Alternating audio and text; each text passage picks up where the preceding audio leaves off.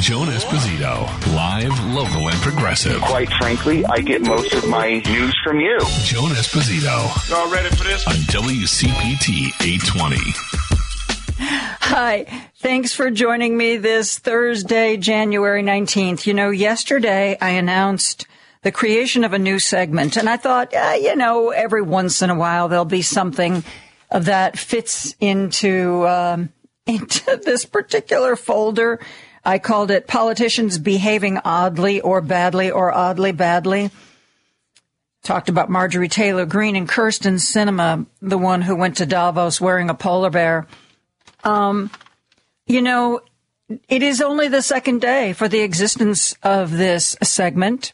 And um, I'm afraid we have to revisit it because as bizarre as the news around George Santos, the newly elected congressman from Nassau County in New York, you know, the one who lied about his religion, his past, um, where and when his mother died, uh, where he went to school, what his job history, basically it would be it would be shorter for me to tell you the things he told the truth about because as near as I can figure that's zero. Well, George Santos uh, has um, oh my god, he's taken this story where you would never dream it would go. Now we're if we weren't there already, we seem to be entering the realm of a second city skit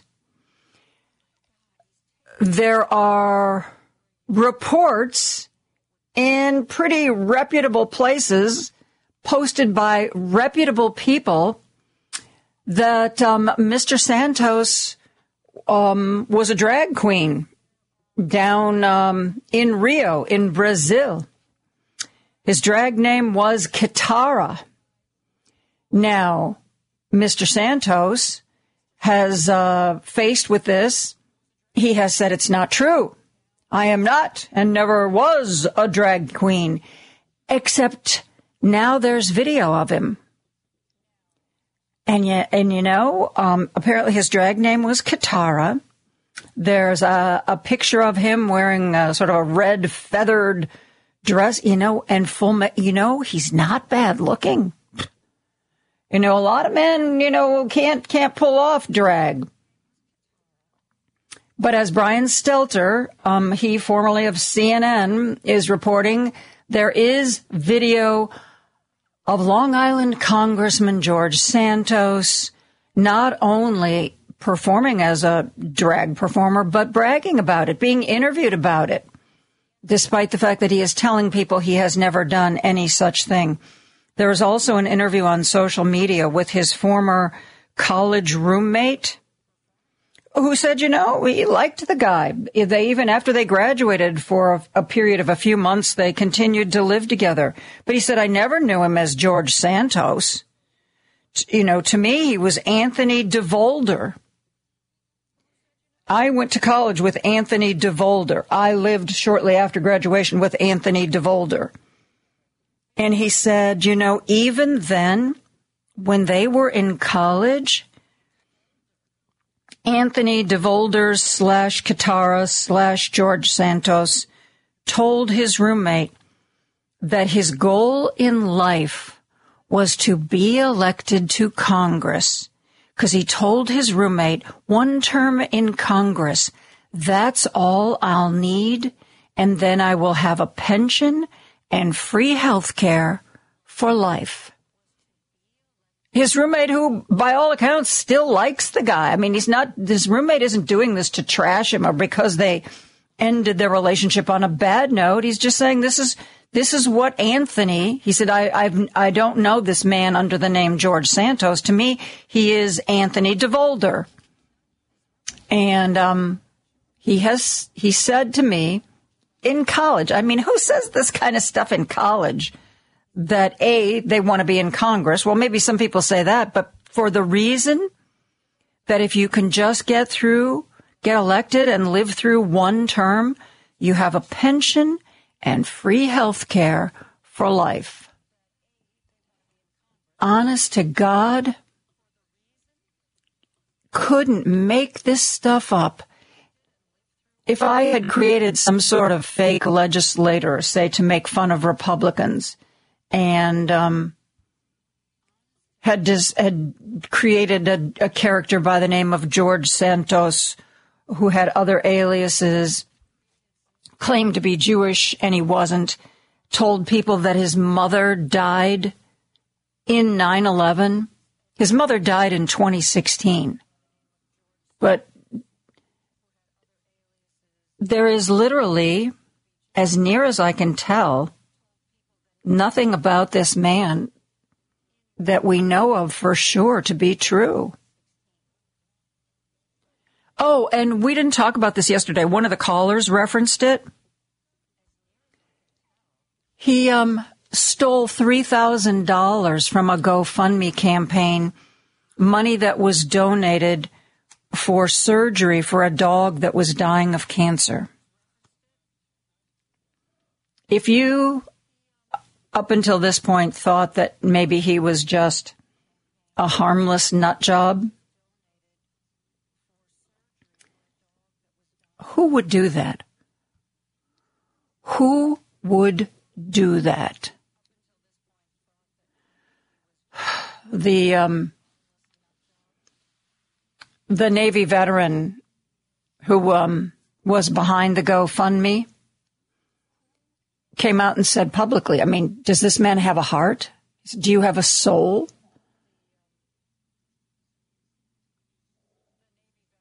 The dog died. One vet said the cancer was operable. Another vet said it wasn't. The dog's name was Sapphire. That is, she had a stomach tumor. Um, and um, $3,000 was raised for the surgery that um, George Santos or Anthony DeVolder stole. Seriously? I mean, this has gone beyond the realm of comedy. And Kevin McCarthy, in case you were wondering, not only did not call for this man's resignation. Kevin McCarthy not only did nothing to try to arrange a way for this man to be expelled from Congress. Kevin McCarthy, he of the too few votes, he put George Santos on two different committees. I mean, it's already bad enough that the Oversight Committee and Homeland Security are now populated with um, far right radicals.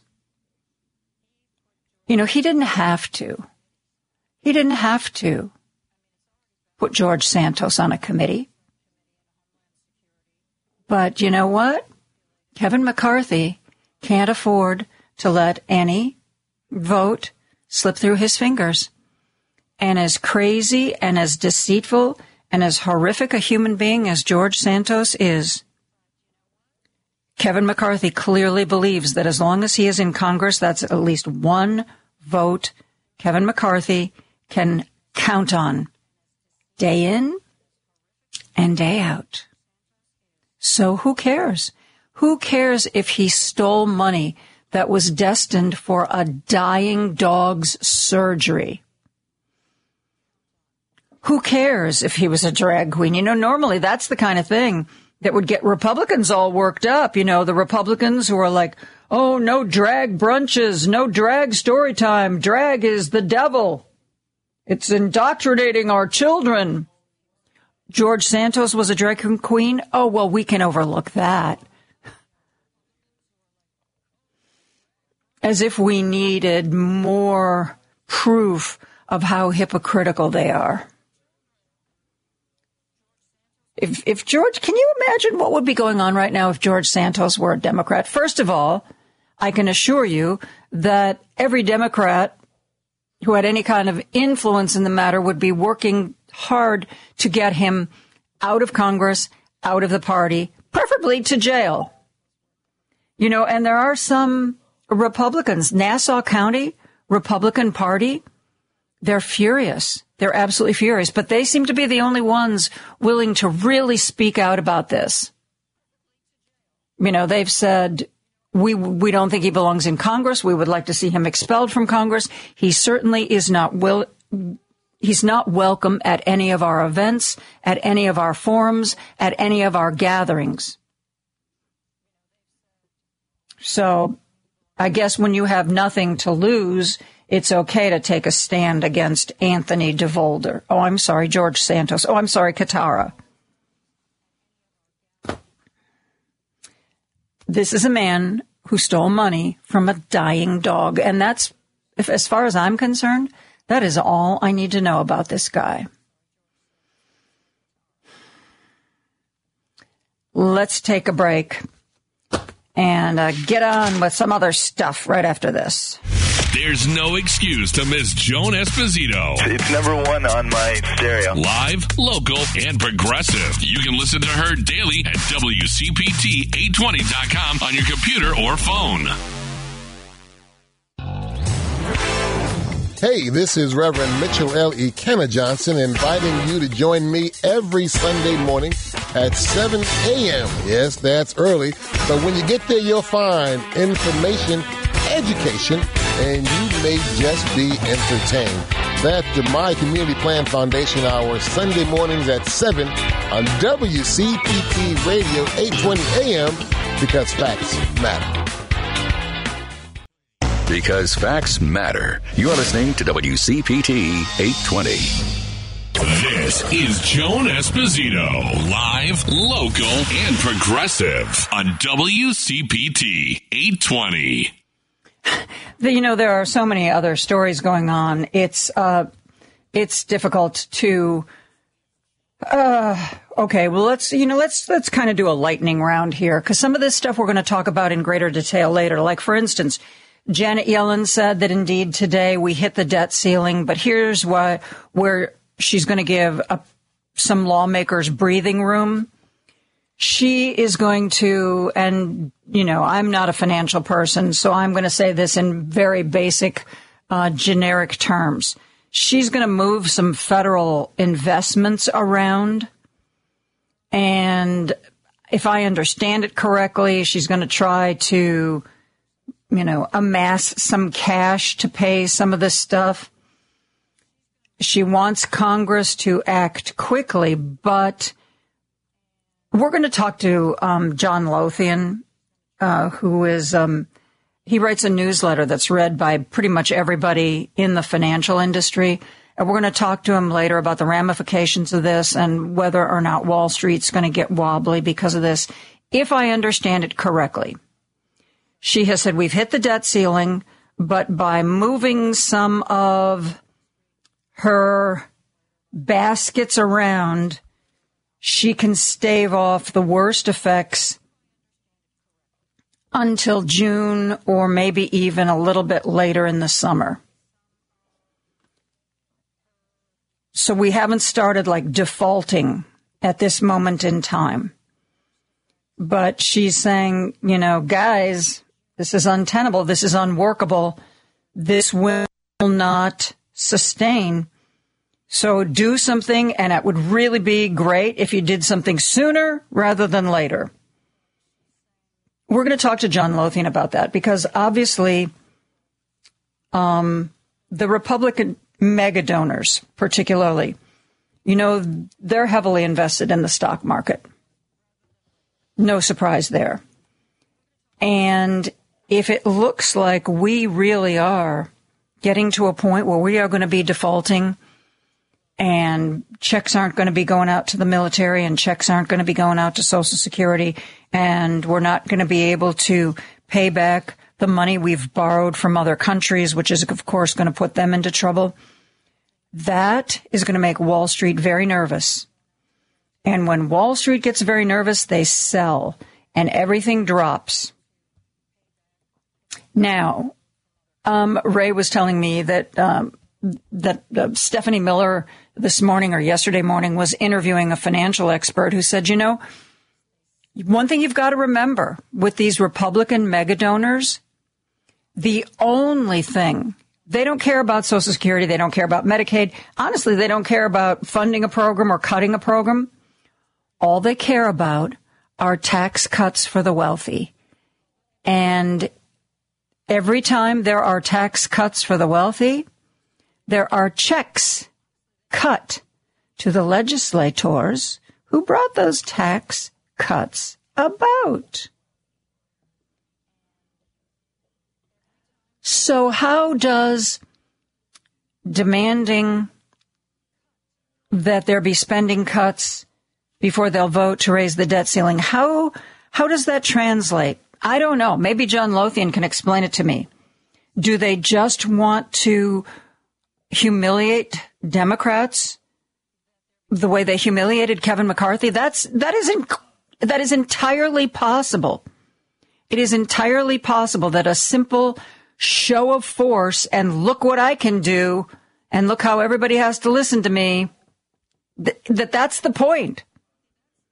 Because these seem to be agents of chaos and not the good kind of chaos from Get Smart.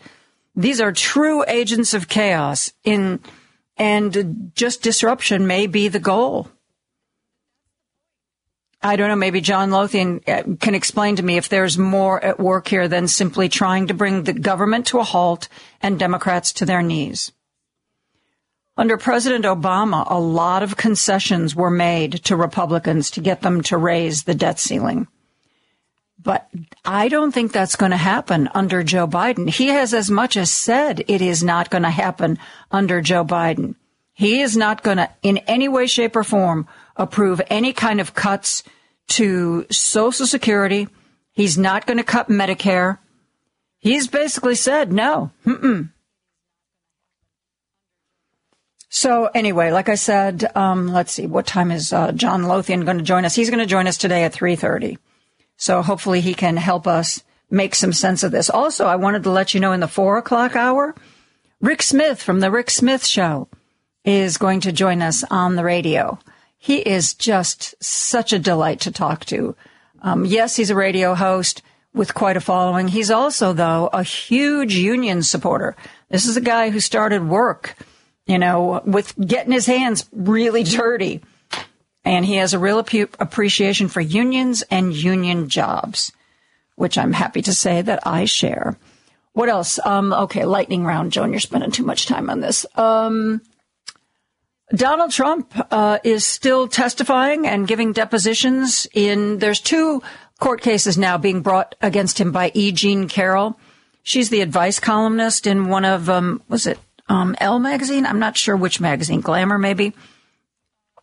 And um, she had always said he raped her, and he said she was a liar, so she sued him for defamation. And because New York passed a law that sort of grandfathered in if, you know, because there's a statute of limitations on sex crimes. And New York passed a law that for like, for one year, if your sex crime took place before the statute of limitations, you have one year to refile it. And a lot of women have done that. E. Jean Carroll, one of them. So he's now facing rape charges. And he's still sticking with his, um, I couldn't have raped E. Jean Carroll because she's not my type. That's his, that is his defense. E. Jean Carroll, like Monica Lewinsky, E. Jean Carroll saved the clothing she was wearing that day. If he truly wants to prove that the semen on that clothes, those clothes don't belong to him, all he has to do is submit DNA. And this whole thing is over and done and he won't do it. Why do you think that is?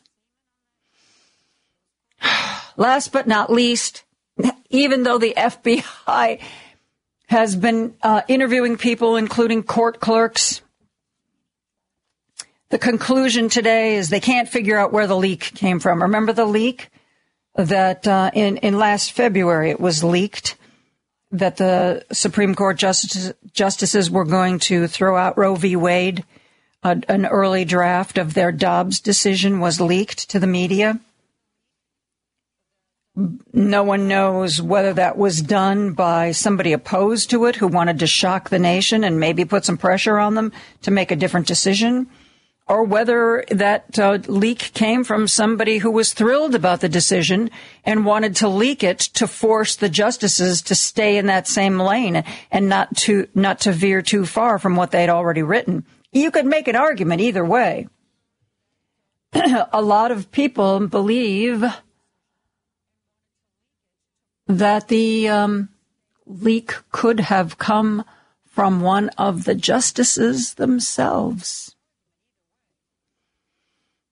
But um, if indeed they found something that led to somebody, they're burying it. Um, because the word today is, quote, it is not possible to determine the identity of any individual who may have disclosed the document or how the draft opinion ended up with Politico. No one confessed to publicly disclosing the document, and none of the available forensic and other evidence provided a basis for identifying any individual as the source of the document. The full force of our government weighing in and we still don't know. I think whether they meant to or not, whoever leaked that document gave the forces that support a woman's right to choose a necessary and needed heads up. Because by the time the decision came down, people were organized. People were mad. Not that that emotion necessarily got us anywhere, but people were ready to fight back. But we'll never know. Maybe, maybe in somebody's secret diary that will be published only upon their death will we find out who actually was the leaker.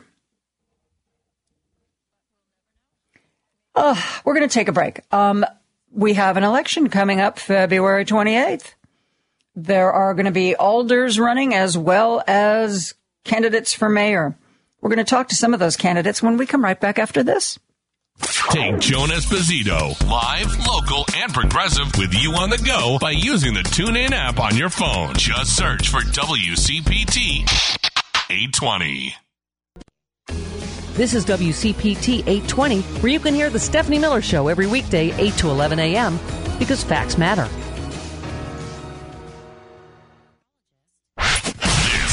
Joan Esposito, live, local, and progressive on WCPT 820. There is an election. You may have heard a rumor about this election that is coming up uh, end of February, February 28th. Well, let me confirm it. It is indeed true. There is going to be an election in the city of Chicago. There's going to be um, people other than people in the city of Chicago will be going to the polls that day. But um, we have been focusing on a lot of the alder races and a lot of the mayoral candidates. We are, in fact, going to be doing a live forum. It is going to be on the radio.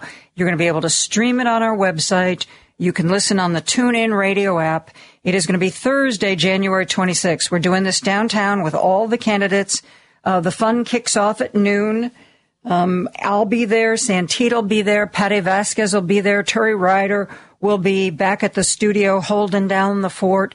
It should be interesting. And if you would like our mayoral candidates to answer a specific question, let us know. Send it to us. Use uh, this email address, question at WCPT820.com. Question at WCPT820.com. And um, maybe we will be using your question during um, our mayoral forum uh, January 26th, Thursday. It starts at noon. We hope you will join us there. A little bit later today, oh, let me see, Lady B, when are we going to give away those? Maybe um, at 3.15, we'll give away a couple of tickets. Uh, we are inviting people to be in the auditorium. It's the Morningstar Auditorium. It's downtown. It's right across from Daley Plaza. That's where we're having the event. So if that's someplace that's accessible to you and you want to come, the Thursday, 26th of January, to see this in person.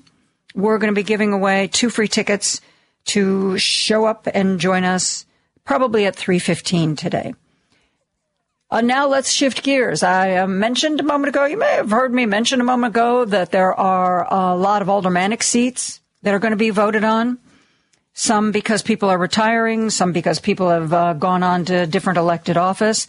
And um, in the fourth ward, the seat is open because that alderperson, Sophia King, is one of the candidates to be the next mayor of the city of Chicago.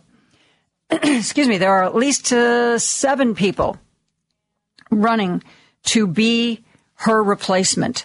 One of those people is Prentice Butler, who joins us now to talk about uh, their campaign. Prentice, thank you for being here.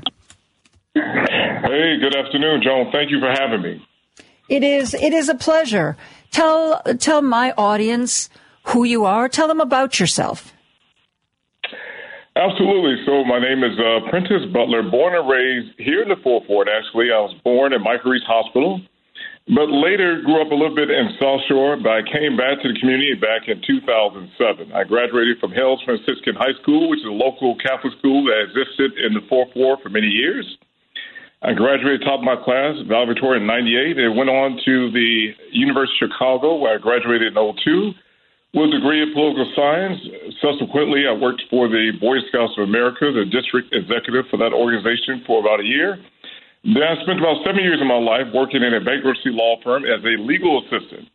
So we worked on the subprime issues such as foreclosures, oh. and I had to deal with bankruptcy preparation and counseling people through those kind of challenging situations, right? And then after mm-hmm. that, I started work for the Fourth Ward back May 16th of 2011. So this is actually my 12th year working in the community.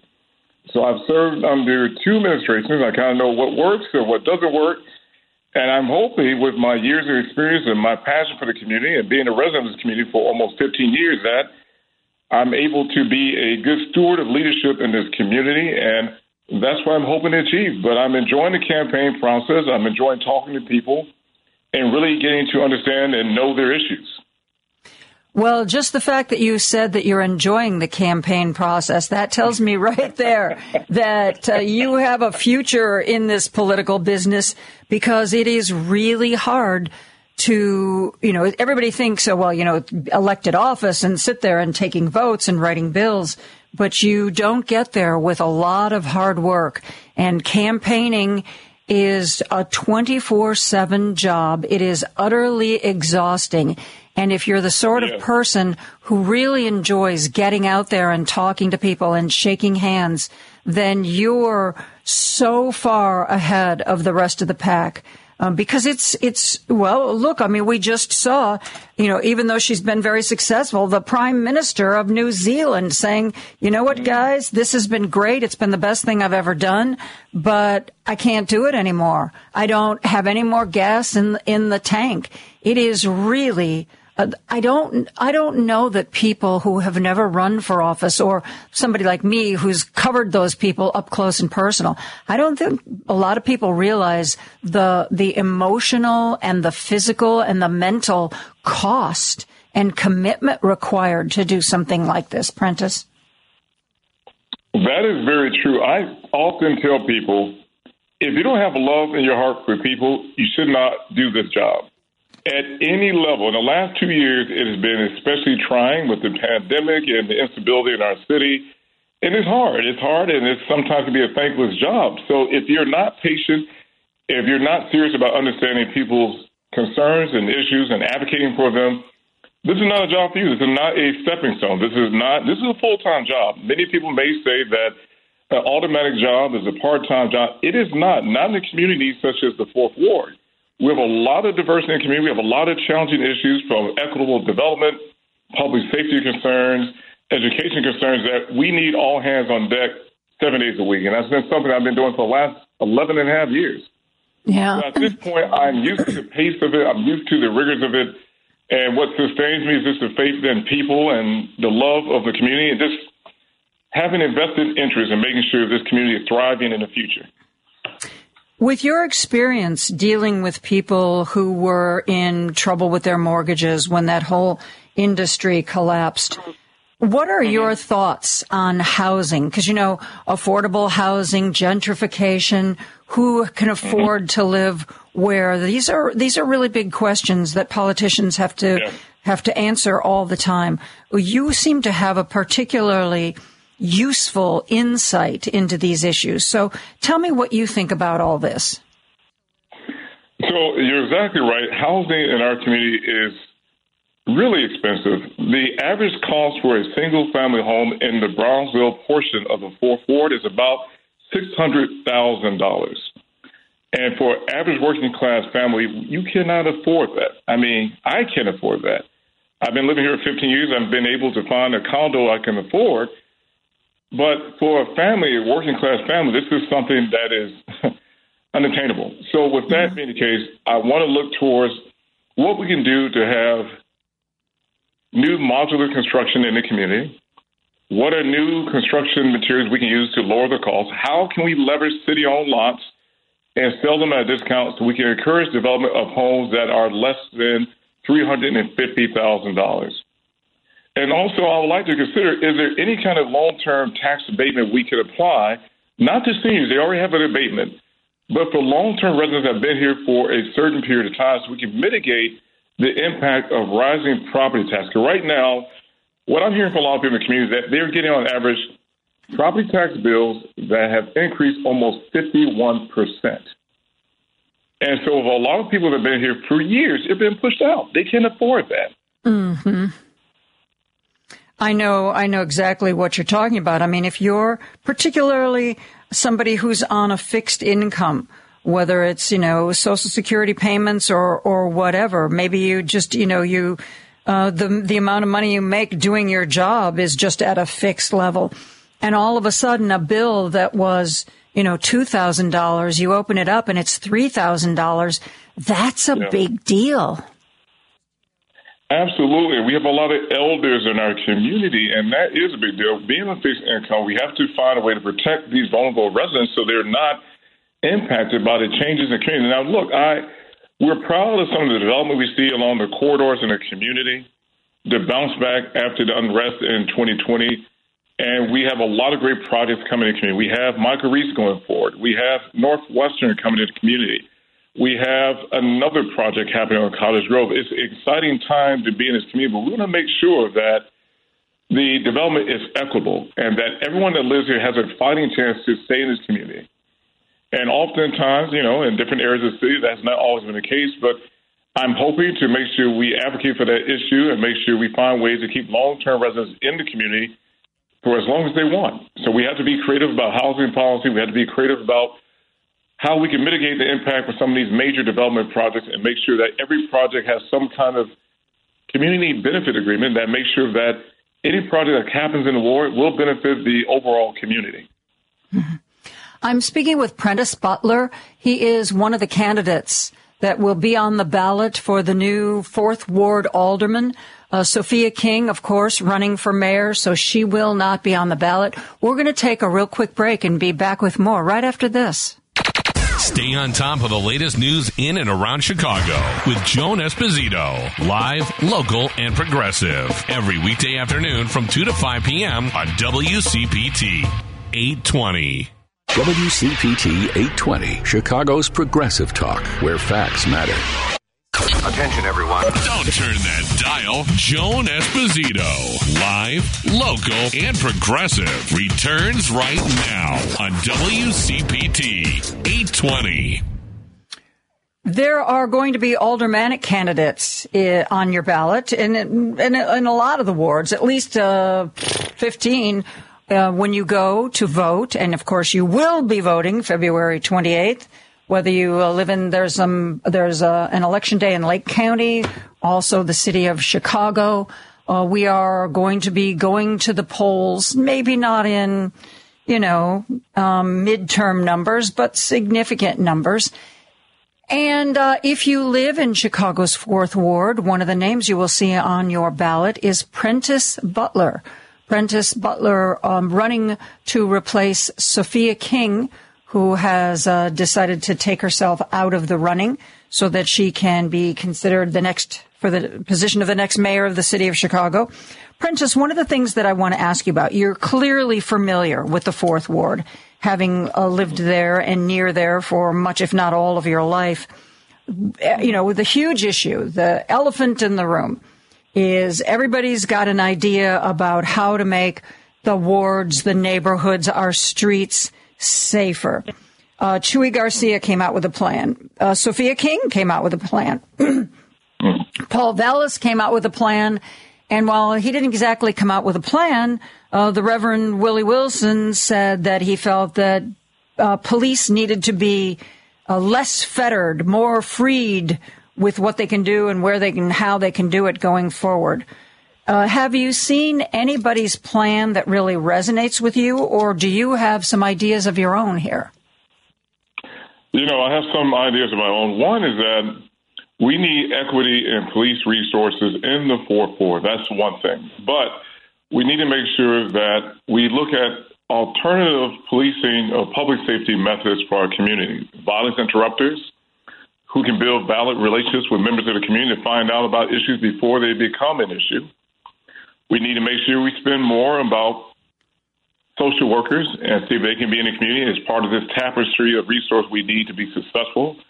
We need mental health first responders. There's a pilot program that's in place now, but it's not in our community. So I'm hoping that we can formalize a program where we can have mental health responders who can respond to filtered 911 calls for their services. We got to look at this at a very holistic level and not just policing. Policing is just after the fact. We have to make sure we're thinking proactively about how to address the issues that lead to crime in our community, but we also have to make sure that we have adequate police resources in the fourth ward.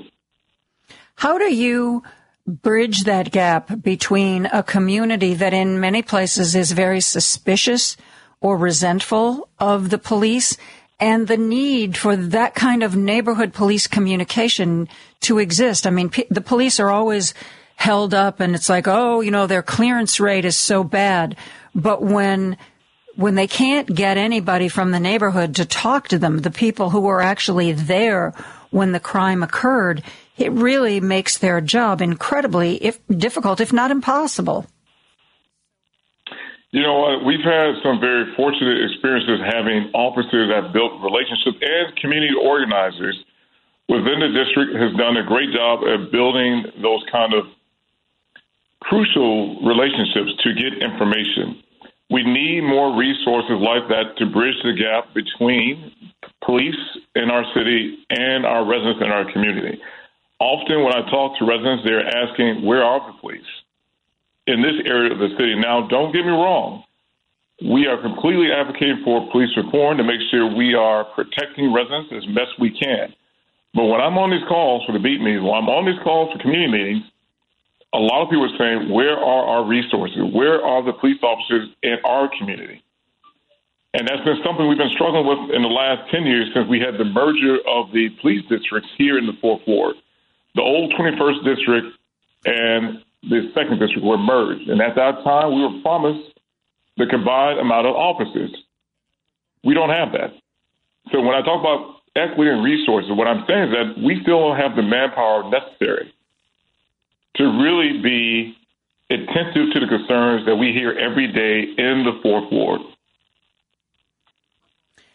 Those are those are the arguments and those are the problems that everybody talks about. I mean, a couple of the candidates for mayor have said that maybe we can, um, because recruitment has not been at real high levels lately. That while we mm-hmm. wait f- to find ways to boost recruitment, there's um, a couple of people who have floated the idea of trying to lure back detectives who have retired or possibly even lure back officers who have gone to maybe more suburban police departments. Do you think those ideas are viable? I think that is a viable idea. However, I want to make sure we're scrutinizing the people we ask back into the force. Of course, we don't want bad actors that have had complaints mm-hmm. against them for years, so we got to make sure we are being thoughtful about that. Also, we need to think about other ways to incentivize not only police and firefighters, but teachers to come into the city of Chicago. I'm looking at other cities that are doing some very innovative work about taking abandoned homes, rehabbing them, and selling them at a discount to civil servants. That is certainly something I will hope that we can look at as a city to make sure we get quality teachers, we get quality emergency personnel to live within the city district. I know a lot of people say, you know what, Prentice, you know, I just want to work outside of the city of Chicago. I don't want to work in the city. It's not worth my effort. Mm-hmm. So if we're able to incentivize good people to stay in the city limits, this would be a great thing. We have a lot of communities around the city that are thinning out. We're losing population. And what better way to stabilize the population in a lot of communities by having teachers, police, emergency service, or civil servants in the community? So there's ways to attract people to stay in the force, to come into the force, and perhaps, as you just mentioned, bring them back from retirement, given our need for personnel. There's different things and ideas I would like to pursue to try to encourage that kind of incentivization of good public servants working for the city of Chicago. I have to say, I like that idea. Um, you know, attracting cops who are required to live uh, in the city of Chicago and teachers by offering. How, how do you envision this working? Would they get some kind of a rebate or get some kind of a, um, a deeply discounted price? How would that work?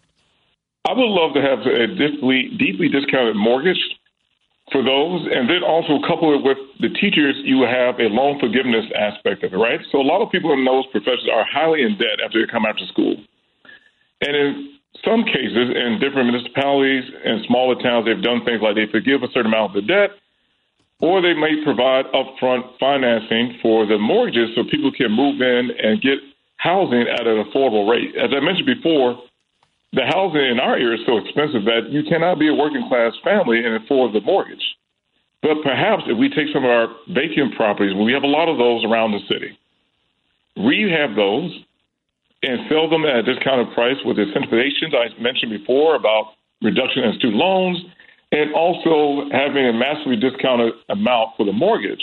You can really attract people to come into our neighborhoods that are thinning out. I don't know if you've been to the far south side or west side. We have neighborhoods in those areas that can really use a boost in the population. One um, one more question that's kind of copper related here. Um, it's become a, an issue that most local school councils are deciding. But how do you feel about a police presence at school?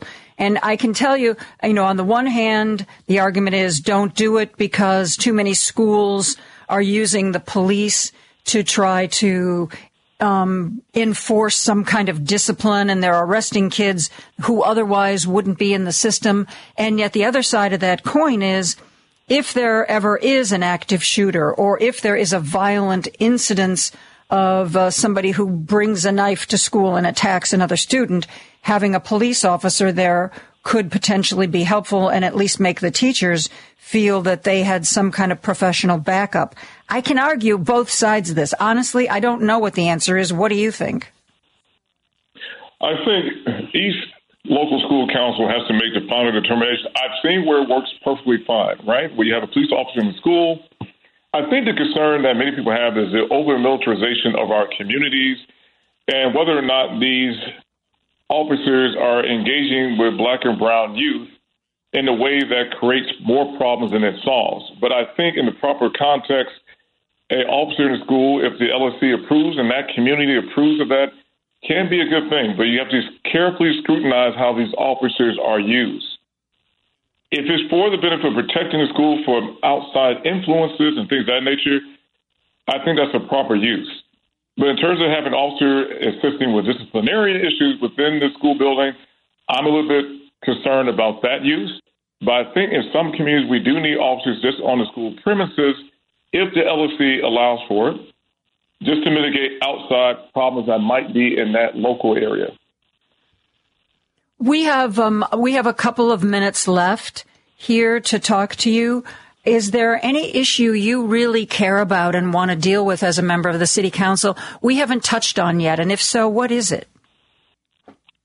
You know, quality schools in our community, we kind of touched upon public safety already. We talked about development in terms of equity and that. But we really have to get back to having quality neighborhood schools. On the south side of Chicago, we have one of the best neighborhood schools in the whole city, Kenwood Academy. And the principal of that school, Karen Calloway, has really done an excellent job about making sure that students, no matter where they come from, have a quality education and the ability to go to a wonderful college after they finish high school. I would like to make sure we are focusing on public schools in our community, make sure we have walkable schools of first choice and not last resort. Often, a lot of parents I run into say, you know, I want to stay in the city, but I am not trying to deal with the very complicated practice of selecting a selective enrollment school and then drive across the city. If I have a kid at one school or a kid at another, this is something I don't want to do. We have to get the schools right in our community. I think over the last 20 years, we had varying policies that took away from neighborhood schools, a walkable school. And I really want to advocate for that in the fourth ward. We have a lot of families moving back in the area. We're very fortunate about that compared to other communities in the city. So I really want to champion the public schools in our community and make sure we advocate for resources that can really make them all examples of quality schools that people would like to send their kids to, no matter where they live in the community. How do you feel about charter schools? You know, I have concerns. I think a lot of data has shown recently that charter schools have marginal, let's say, impactful rates on their students compared to a neighborhood school, given that they have the ability to control the population, meaning they are able to dismiss students that are more problematic. Mm-hmm. As opposed to a neighborhood school, you can't do that. So right now, my focus is to make sure we get back to focusing on neighborhood schools I have nothing against charter schools, but I think right now we should be all hands on deck in terms of making sure public schools are properly resourced so they can be standouts, just like Kenwood, just like Dyett High School, Jones, College Prep, and other schools we have in the Fourth Ward. And I would like to make sure we really focus resources on CTE program or vocational training. When I was coming up, I was younger. I'm not that old. I'm only 42, but places like CVS and Dunbar, they meant something yeah. on the south side. If you wanted to go into a trade, those were wonderful options.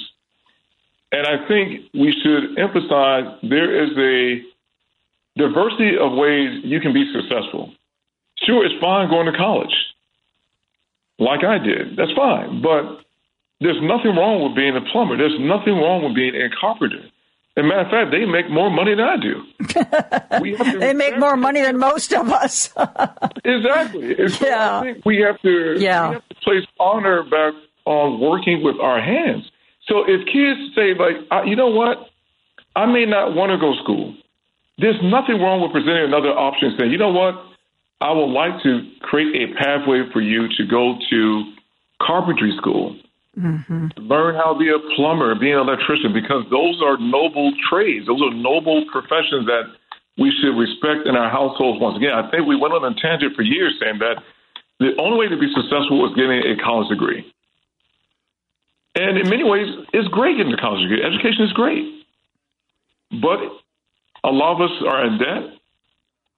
A lot of us may not have realized our full potential that we would have had if we would presented an option about the trades.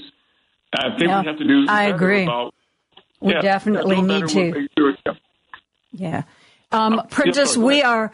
Uh, we are out of time. We have to take a break for news. It has been a pleasure talking to you. This is Prentice Butler, candidate okay. for alderperson of the Fourth Ward. You will see his name on the ballot February 28th. Prentice, good luck. All right. Thank you so much, Joan. Thank you for the time. We're going to take a break. We're going to be back with more right after this. Hey, where's Hal Sparks? I'm not sure where he is now, but I know where you can find him Saturdays at 11. He'll be right here on WCPT 820 for the Hal Sparks radio program, Mega Worldwide. Joan Esposito, live, local, and progressive. The reason that I listen to you from the infamous other side, you will call a spade a spade, and if it's indefensible, you will not defend it. And you know what? I can respect that. On WCPT 820. Um, I was just talking to Prentice Butler, who is uh, one of the aldermanic candidates on the February 28th ballot in the city of Chicago. Uh, there are, I think, a total of 15 seats that are going to be on that ballot. Um, and um, we are, of course, I may have mentioned this once or twice. Did I mention the fact that we are going to be doing a special forum? um, it is January 26th. Um, I know I said I would give away the tickets at 3:15, but Lady B, let's um, let's go ahead and and do it right now. Um, we uh, we're going to do this at the Morningstar Auditorium. That is, uh, it's right across from uh, Daley Plaza. I think the exact address is 22 West Washington Street. At least that's where they're telling me to show up. So, you know, if it's a different address, who knows? Maybe you are going to be moderating the forum. Anyway, we have confirmation uh, from Mayor Lori Lightfoot that they uh, that she will be there. We have confirmation from Congressman Jesus Chuy Garcia. We have confirmation from former uh, budget director and Chicago Public Schools CEO Paul Vallas. We have confirmation from the Reverend Dr. Willie Wilson. We have confirmation from County Board Commissioner Brandon Johnson, he who has gotten a lot of money and endorsements from the Chicago Teachers Union. We've gotten confirmation from State Representative Kam Buckner, confirmation from Alderman Roderick Sawyer, who is, of course, the son of a former Chicago mayor, albeit a brief one. We have confirmation from community activist Ja'Mal Green. Um, Ja'Mal Green. Oh, oh I also want to, one more. Um, we've invited Alderwoman Sophia King, but as of the information that I have as of this moment in time, and if anybody uh, back at the station has gotten an update, please please correct me. But I believe uh, Sophia King has been invited but has not yet responded to us. Um, Lady B, I don't know if you still have it in the computer, but um, earlier this week, uh, I think it was on Monday or Tuesday, I played for you. You know, Ja'Mal Green, he's, uh, I believe he's now 27 years old. He's a community activist. He has a, a lot of name recognition and a pretty high profile. But when you've got a field that this crowd, that's this crowded, uh, they're not, there's not a lot of donations to go around. And it takes kind of some big ticket donations to buy the television commercials and the other things that influence voters and get your message out. Lori Lightfoot, Chuy Garcia, Paul Vallas, um, Willie Wilson, of course, who is self-funded. Right now, they are doing pretty well for themselves, but uh, some of the other candidates are not doing quite as well um, financially. Uh, Lady B, I don't know if you still have it. Earlier this week, I played a um, campaign announcement or, or a campaign position statement that Ja'Mal Green put out on social media. And we thought it was fun to bring to you because as we said at the time, it was probably the first ever time that a candidate had brought their political positions to the public in the form of a rap music video. Lady B, do you have that? Excellent. Let's play that now. Let's go.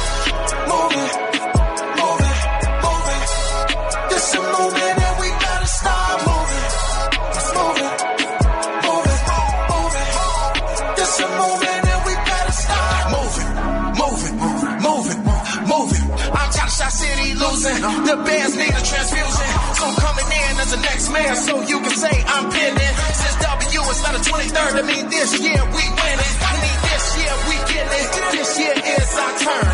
It's time for the youth to try and make this U-turn. Too many people out here dying from all this senseless violence. While politicians just getting rich and all you hear is silence. No economic prosperity, they'd rather keep you in poverty. Bougie cars, high taxes, another form of highway robbery.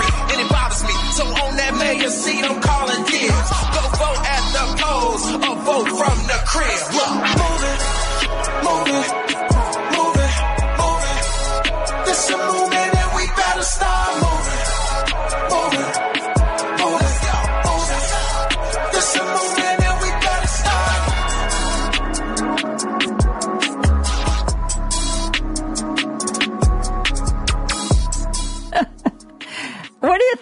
I I would love to see every candidate start creating music videos like this. I think it would be wonderful. Now, um, in the interest of fairness, I don't know about the other candidates. I do know that there is a TikTok account. Uh, It's called something, I don't know, Gen Z or Gen X, or I think it's Gen Z for Chuy. And, um, so there are some, there are some social media channels that are um, perhaps designed to target younger voters that are out there. But um, I'm not sure anybody has reached the you gotta get it moving level yet. Anyway, I digress. If um, if you are the third caller, seven seven three seven six three nine two seven eight seven seven three seven six three. 9278. You are going to get a pair of tickets to the WCPT's mayoral forum for the Chicago mayor's race Thursday, January 26th. It is at Morningstar Auditorium, 22 West Washington. And, um, it is sponsored by Morningstar Roofers Local 11 and Oscar Isberian Rugs. By the way, um, I'm going to be joined by Santita Jackson and Patti Vasquez. We are going to be um, moderating this thing together. And as if that weren't enough, there's a free lunch. yeah. Uh, The festivities start at noon. Turi Ryder is going to introduce things and set everything up from the studio. And then she's going to toss it to the three of us out at the auditorium and that's starting at noon. But at 11 a.m., there is going to be lunch. You get a free lunch with your two tickets uh, to the mayoral forum. Okay, now the boilerplate. Our contests here on WCPT AM 820 are open to you as long as you're 18 years of age or older, residents of the Chicagoland, Northwest Indiana area, one entry per person. I mean, there's two tickets, but one, that means like one contest winner. Um, void where prohibited by law. Listeners may only win or qualify to win once every 30 days. If you want to find all the rules, if you are really into the minutia of this, go to WCPT820.com.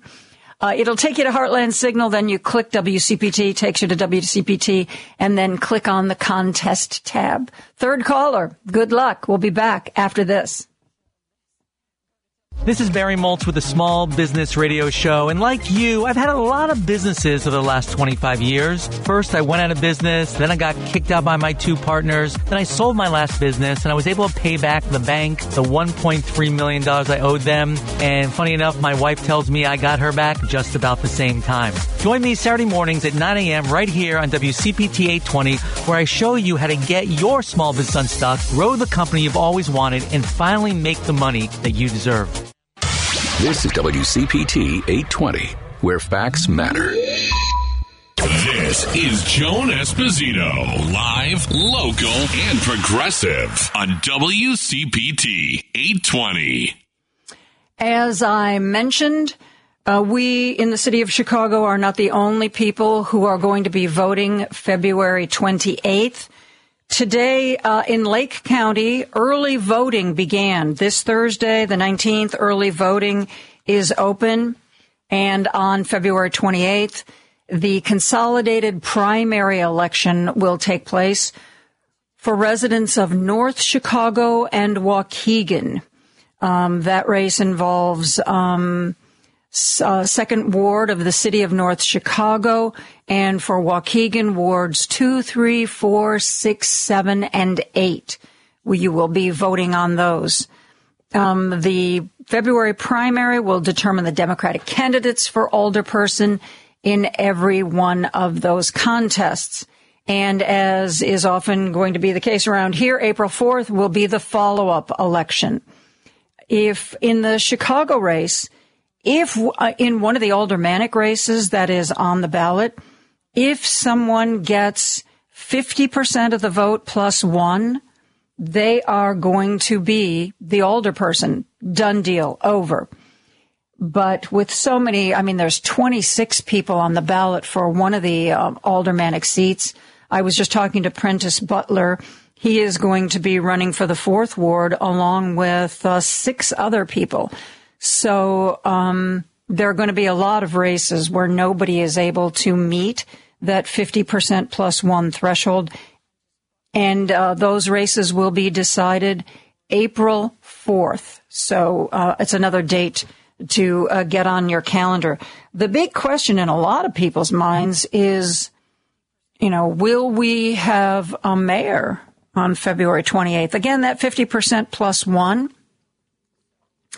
There are enough names on the ballot and enough, frankly, high rollers and front runners that it is looking I for a while I was predicting as you know that that somebody would just run away with it that by the time February 28th rolled around, and we, you know, we still have a month, it, it could happen. Uh, somebody might be just so far ahead that the other candidates throw in with them. Um, but we'll we'll see how we'll see how that goes. I've been predicting that I thought that the mayor's race might be decided on February 20, 28th, but the closer we get to it, the less likely my prediction looks like it's going to be accurate. I mean, you've got nine people so far, so it's it's going to be really hard for one person to be so very dominant, and that includes the mayor. I mean, the incumbency is very powerful, but that's a that's a high threshold.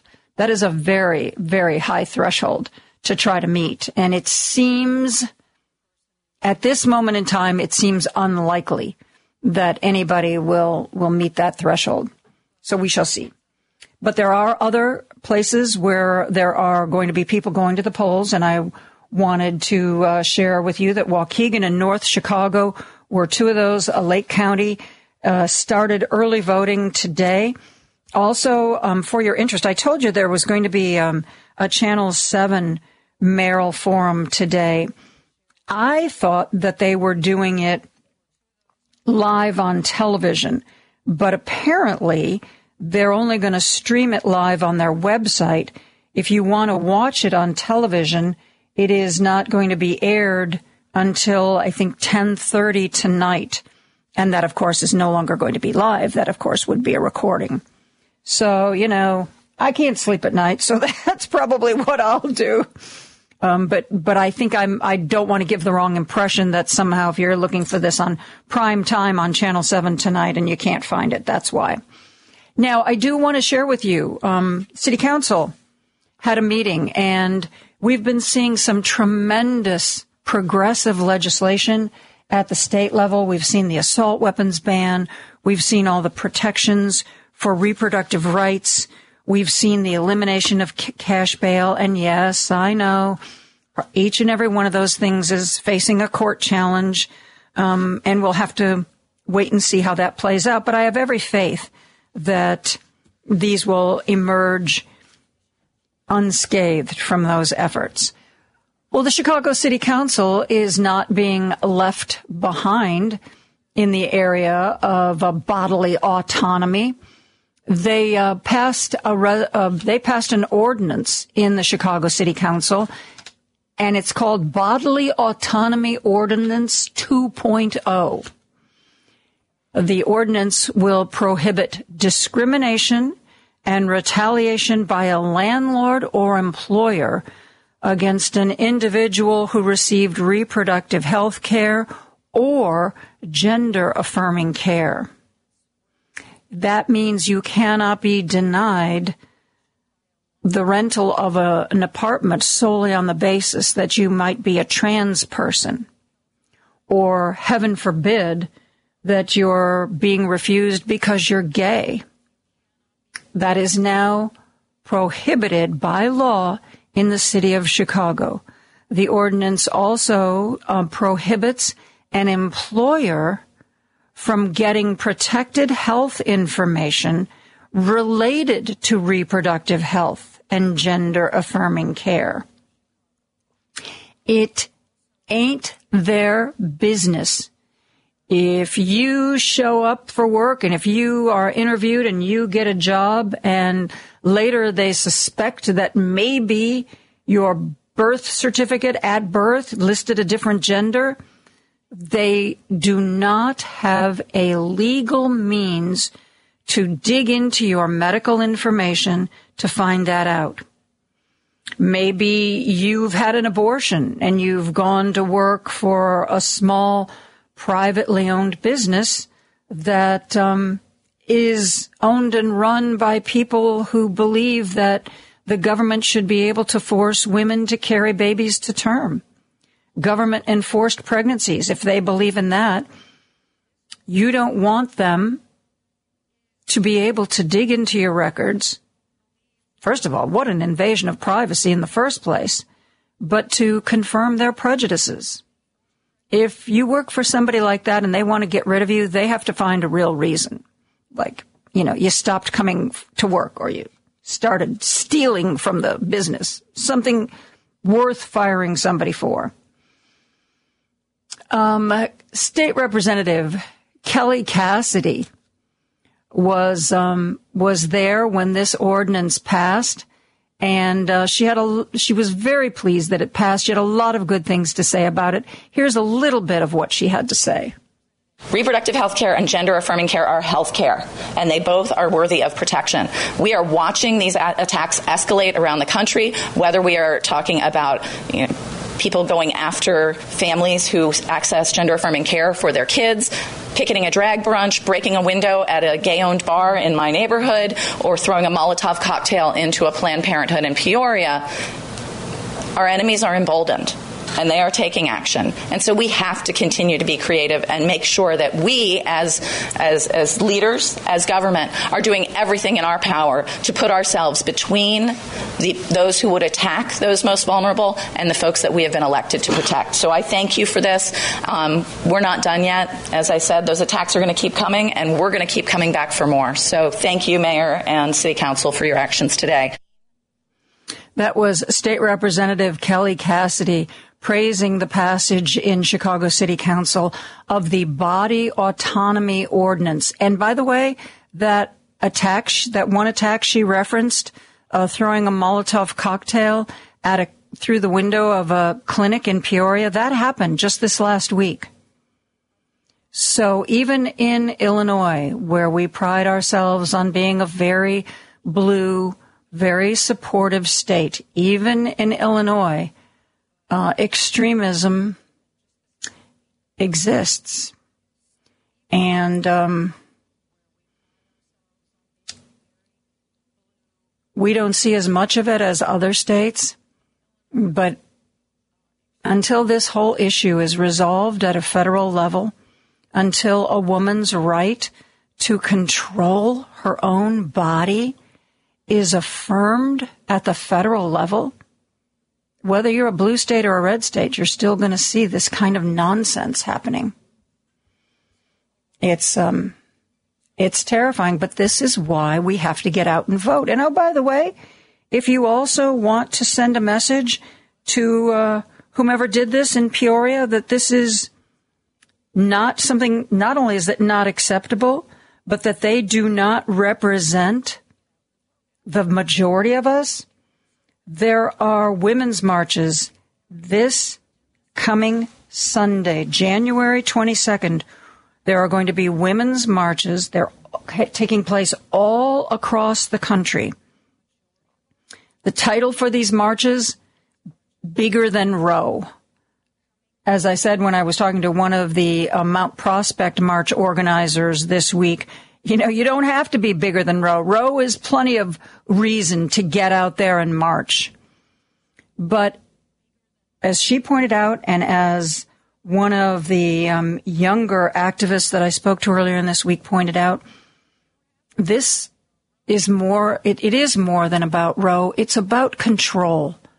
Republicans feel empowered to impose control over different aspects of women's lives and I'm going to mention it again in Missouri, the state legislature passed a law in Missouri that women legislators must cover their arms when they are on the floor. God forbid in the height of summer, somebody walks in with a sleeveless dress. They can be sent home. They will not be recognized by the chair unless they follow the dress code that has been imposed upon them by the Republicans in that state legislature. Among other the topics that we've been talking about today, uh, we've been talking about the debt ceiling. And, you know, Janet Yellen says, okay, kids, we hit it today, but I'm going to do some, I'm going to do some tap dancing and I'm going to save us from the worst of it for um, a few more months till June, maybe, maybe a little bit later than that. But this whole thing could cra- come crashing down. And while it's never happened before, We've never had so many, so many, so powerful, crazy people in Congress before. What will that do to Wall Street? What will that do to our economy? Uh, coming up, we're going to talk to John Lothian about uh, all of that and much more right after this. Podcasts of Joan Esposito, live, local, and progressive, are available on Spotify, Apple Podcasts, and SoundCloud. Just search WCPT 820. Listen to the Thom Hartmann radio program every weekday from 11 to 2 right here on WCPT 820, where facts matter. Esposito, live, local, and progressive on WCPT 820. I am joined by John Lothian. John is the publisher of John Lothian News and a very popular newsletter called uh, John Lothian Newsletter. It's been going for a couple of decades now. And uh, according to my partner Ray, anybody who is anybody in the financial world reads it hungrily on a daily basis. Uh, thousands and thousands of people in the financial industry. John, I've discovered, speaking to him on a personal basis, is also one of those rare people who can explain some complicated financial ideas in uh, in in language that that Joan can understand. Basic, you know, basic, you know, one syllable words uh, of English that that that I can grasp. So I got in touch with him yesterday and asked him if he would join me today. You know, Janet Yellen said that we've hit the debt ceiling, but she's going to try to stall the worst of the effects. But what does it all really mean? Um, John Lothian is here to explain it to me. Hello, John. How are you doing? Good, Joan. How are you today? I'm I'm peachy. I'm first of all, I don't understand what Janet Yellen is doing. Apparently, she's taking money out of one pocket and putting it in a different pocket, as near as I can tell. But she has said that she is going to uh, stave off the worst effects of us hitting the debt ceiling for at least a few months. But will what she's doing, will it be enough to reassure Wall Street? Because it seems to me Wall Street sure gets spooked pretty easily. Yes, there there is a risk premium being put into the markets uh, that's reflected in uh, some of the Treasury securities about uh, the time when it's expected that the market will uh, have to deal with this, uh, or will when Washington will have to deal with this, and um, and so until that time, she's got some options to um, to play. So as you mentioned, um, you know, right now she's kind of saying, okay, well, there's this retirement fund over here that I can borrow from, and so I can use some of the cash that's in there to pay the bills because I, I don't have to pay those retirees uh, right now, and so I can use the cash in the interim, and I can pay that that fund back once uh, the government, uh, you know, agrees that we can raise the the fund and you know get get more money in, kind of thing. So, uh, so that's the way. Um, you know, this is actually a very common thing in a lot of different organizations.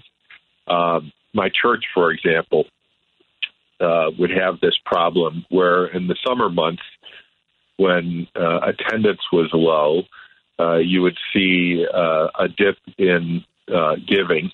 And so uh, the current fund, which would be the fund that we pay bills out of uh, salaries and uh, the electric bill and all of that kind of a thing um, would go negative, and you you you know we'd get all concerned. Okay, we have a negative amount in there. We'd still have you know a hundred thousand dollars or more in our checking account, but that was reflected in other funds that were meant for you know special giving and different purposes. Um, you know, we ultimately decided that uh, we were going to earmark some money from our endowment fund that uh, was going to uh, be for uh, cash flow purposes, so we didn't dip into those to those other funds. But uh, but you know that was an organization that had a similar problem and uh, and dealt with it in a similar type of a way. So let me let me reflect that back to you to see if I grasp what you're saying. It's that um, the fund that is supposed to be robust right now is running on empty, but there are other funds that are more that are more flush, that have more money, that are meant for different things, but won't be hurt in their functions if we take a little money out to tide us over and then when this is all resolved, we immediately put that money back. It's not like if you take money out of the endowment fund, you know, it doesn't, it doesn't mean that everything's going to come to a crashing halt. It might mean that, you know, maybe if we were going to rehab the bathroom, you're not going to do it this month, you'll do it, you know, down the road. Do I understand that correctly? Yeah, I mean, what we're up against right now is the fact that there's a there's a debt limit, and um, the amount of money that the government can borrow, which it borrows on an ongoing basis to to fund operations. Um, you know, it, it runs auctions all the time for different sorts of treasury um, instruments, and uh, we're up against that uh, that uh, that limit. Mm-hmm. So rather than issuing new treasury bills or treasury bonds or treasury notes in order to raise cash in order to be able to pay our bills. We're going to go into these other funds that have cash in them to mm-hmm. be able to pay bills, and then we'll just pay them back. And so we're giving them IOUs because those IOUs don't count versus the debt limit. I, I follow you. Um, in my experience, um, I'm a very um, I, I, guess I'm I'm what you'd call a micro investor. I'm not exactly deep in the stock market, but I own I own a, li- a little bit of, a little bit of stock. And over the years and over the decades, John, as I've looked at world events and national events and how they affect the stock market, it seems to me, and correct me if you see this differently, that Wall Street frightens easily that even if the, there's a rumor that something bad is going to happen, in an effort to get ahead of it, sometimes there will be a sell off based on little more than a rumor. Would you say that's a fair estimation that they tend to be a little bit nervous and quick to react? Uh, it, you know, yes and no. that, I would say this that that a lot of times what people uh, tell you the reasons why things happened in the stock market, uh, they're they really don't know. Um, you know, when when you really get down to it, it's it's a big macro, uh, big soup dish, and there's lots of things going on in there, um, and so there's lots of reasons um, why there you could say things one way or another. Um, and so I I would say that there are times when the stock market really does react to something like this, and we saw it um, in um, I believe it was uh, 1995, and then in 2011 when the stock market reacted very negatively to uh, both times when Republicans tried to hold the Clinton administration and then the Obama administration hostage, um, trying to get them to cut, you know, uh, from the budget uh, before they would raise the debt limit, and the markets did react negatively, and uh, and they and they did tell the you know the Republicans that you know hey what you really should not be playing with this. This is a very important thing. The idea of a risk-free return uh, on investment, which is what treasuries represent, um, is important. And and so to to disrupt that um, is is very uh, is very um, bad for the for the market. Um, when you when you get into the the fixed income market, everything is based on its relationship to treasuries. So, what is it relative to you know the ten year note? How many basis points is it over that the note, or how many basis points is it over the the treasury bill, or whatever? And so it's it's looking at it how it is, you know, measured uh, as a as a risk investment versus what this used to be considered a risk free uh, investment. But if all of a sudden, because of politics, that's what's happened, um, these are not risk free instruments anymore, um, as we've seen from downgrades from the, the ratings um, companies. Um, you know that uh, that that's a problem, and uh, and so that undermines confidence in the markets, and so you do see people react negatively to that, um, and that and that does cause other markets to go down, including the stock market. Okay, well, we've seen um, what Janet Yellen has had to say, and at least I don't know you probably checked the market more recently than I did, but as of this morning, it didn't seem that Wall Street was reacting too badly. But how much rope will Wall Street give politicians before they say, you know, this is ridiculous? Um, things look bad. I'm going to tell all of the people I advise to get out of the market. Uh, how much rope does Congress have? Is there any way to tell? Uh, no, um, not really. I mean, you can tell you can tell from the market as to like when the X date is, which is the date at, uh, that that's expected that those Treasury securities are the ones that will be impacted by a default. Okay, um, because you know if you think about it, um, it a default is not like every security in the U.S. is no longer any good.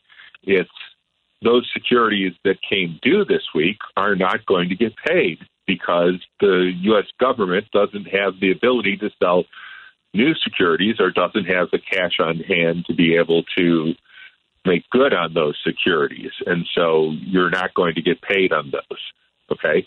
But the mm-hmm. ones next, you might get paid on because they might come to some compromise by next week and they can sell some new T bills or treasury notes or whatever and be able to raise the cash to be able to uh, to pay those off.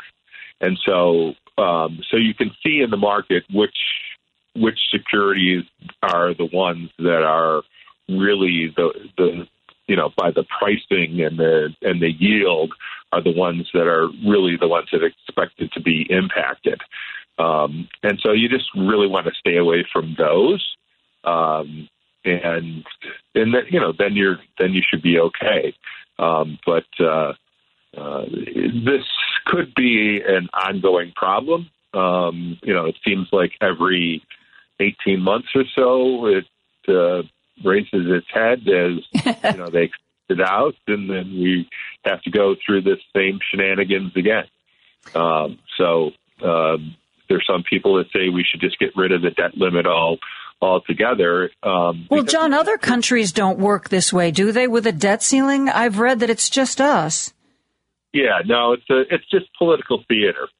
It's just Ugh. a way to to have leverage over the uh, the other political party in order to be able to extract what you want. Um, so um, yes, it's it's not necessarily good good public policy per se. I'm speaking with John Lothian, who's the publisher of uh, John Lothian News. Uh, and he's also been doing a historical video series through his company, including something called the Open Outcry Traders History Project, documenting some of the history that is uh, disappearing before our very eyes. We are going to take a break. We're going to ask, I'm going to ask more very basic financial questions of Mr. Lothian when we come back after this. Take Joan Esposito, live, local, and progressive with you on the go by using the TuneIn app on your phone. Just search for WCPT 820. You're listening to WCPT 820 because facts matter. Don't turn that dial. A dangerous mistake to make. Joan Esposito, live, local, and progressive, returns right now on WCPT 820.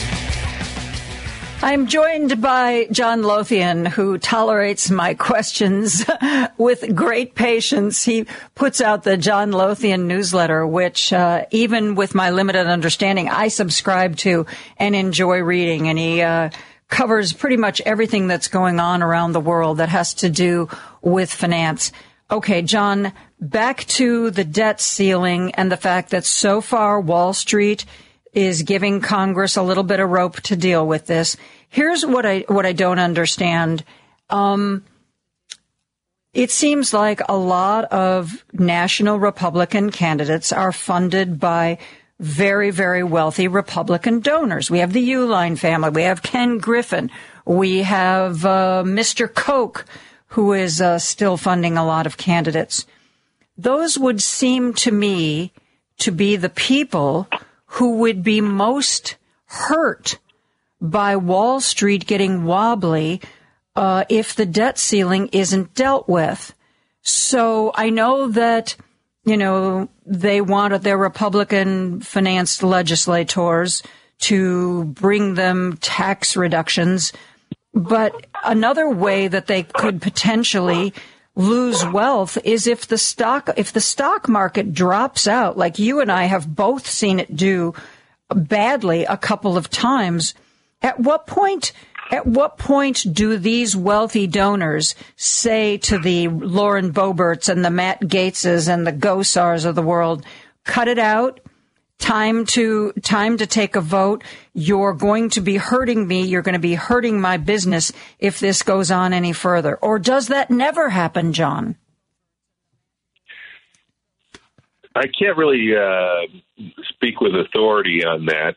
Um, although I would say that I don't know that that uh, those uh, donors are necessarily donating to those specific congressmen or have that much influence with those specific congressmen.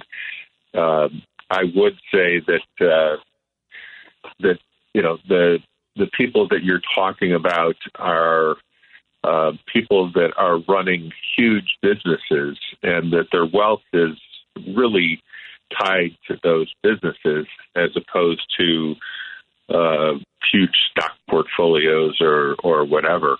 So they're not really uh, investors as much as they are, um, you know, corporate titans, um, where the where the markets would seize up, um, where you, you know, the the banks wouldn't be able to to do things, or the um, you know money markets seized up or uh, you know whatever. If there were things things that were happening like that that were causing uh, more financial problems like that we saw in, in previous financial crises, those would be things that would be uh, alarming to some of those um, some of those people.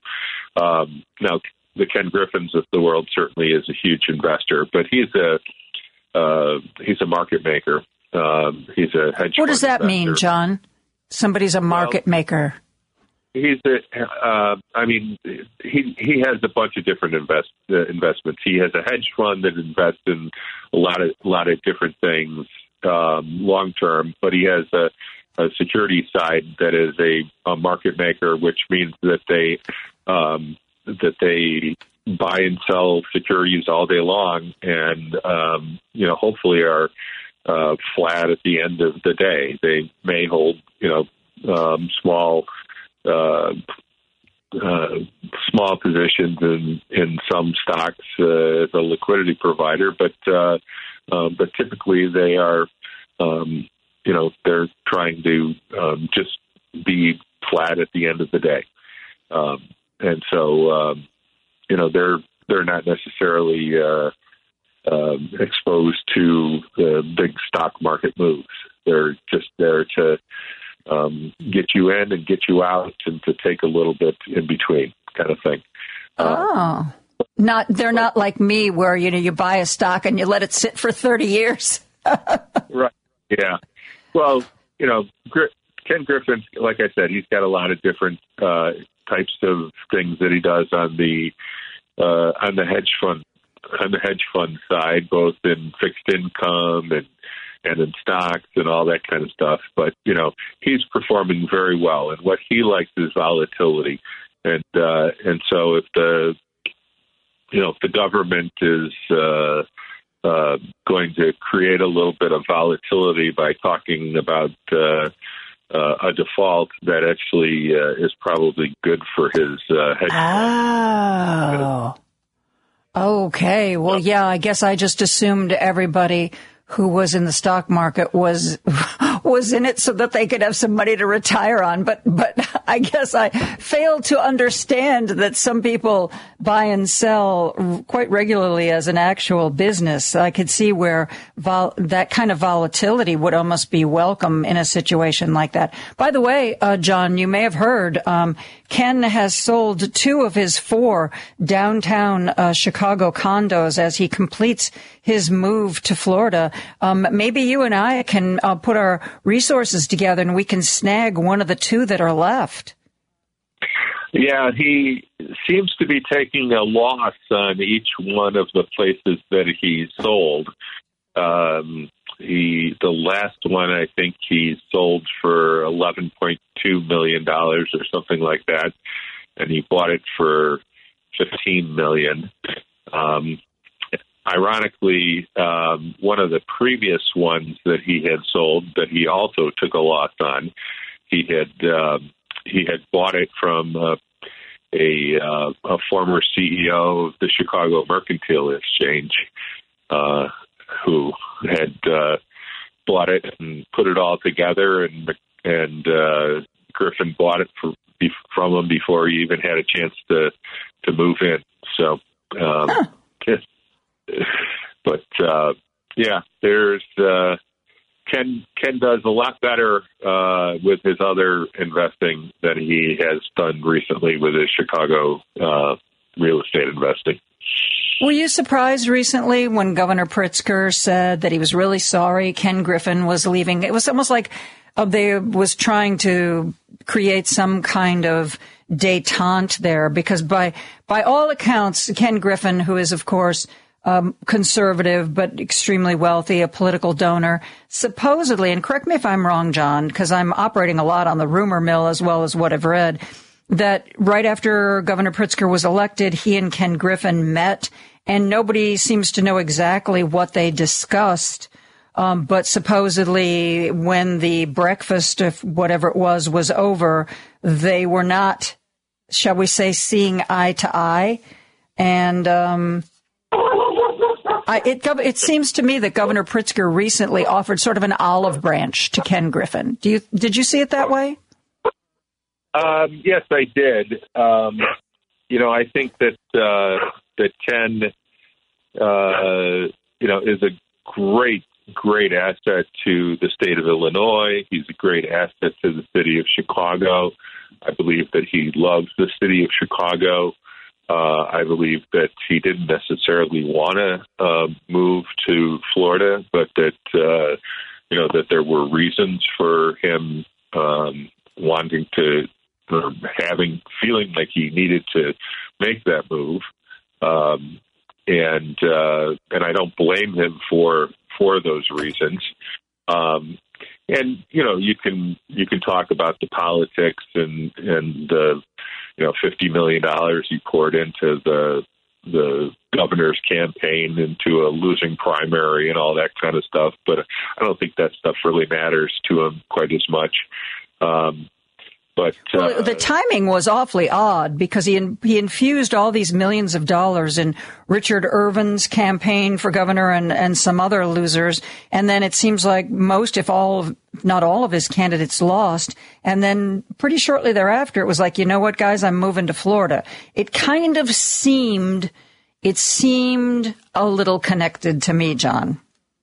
Yeah, but he had been making some investments in in real estate um, down in Florida. He'd been moving staff down to Florida. Um, you know, planning uh, planning that move for a while. Um, so, in terms of the announcement of it, I wasn't uh, wasn't very surprised.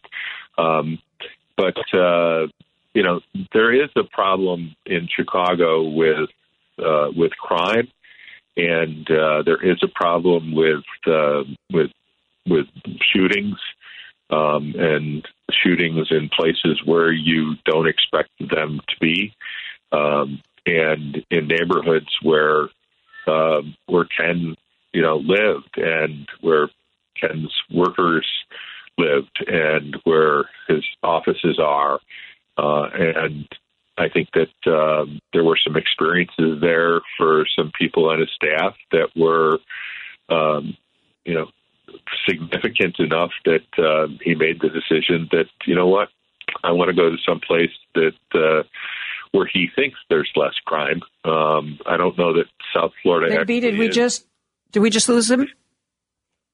No. Oh, I well, I, you dropped out of my ear. Sorry, sorry, John. I guess you were still on the radio, but suddenly I couldn't hear you. Um, anyway, um, thank you, John, for spending time with us. I enjoy reading your newsletter in my email box every day, uh, John Lothian uh, News, and you should subscribe to it if you don't, because even a non-financial person can find it entertaining and informative. Thanks for being here, John. I appreciate it. I'm glad to be here, and thanks for having me on. Always, always a pleasure. We are going to take a break. We're going to have news, and we're going to be back with the lovely and talented Rick Smith right after this. This is WCPT 820. Listen in Chicago on 820 AM or stream us live on WCPT820.com, the TuneIn Radio app, or tell Alexa or Google to play WCPT. Joan Esposito, live, local, and progressive on WCPT 820. Every night here on WCPT, you are treated to the Rick Smith Show. We love hearing him on the radio, and the only thing we love more than that is actually talking to him here on the radio. I am so pleased Rick had some time to join us today to talk about pretty much everything. Hello, Rick. How are you? Hey, Joan, how are you? Great to hear from you again. Always love doing the show. How is 2023 treating you so far?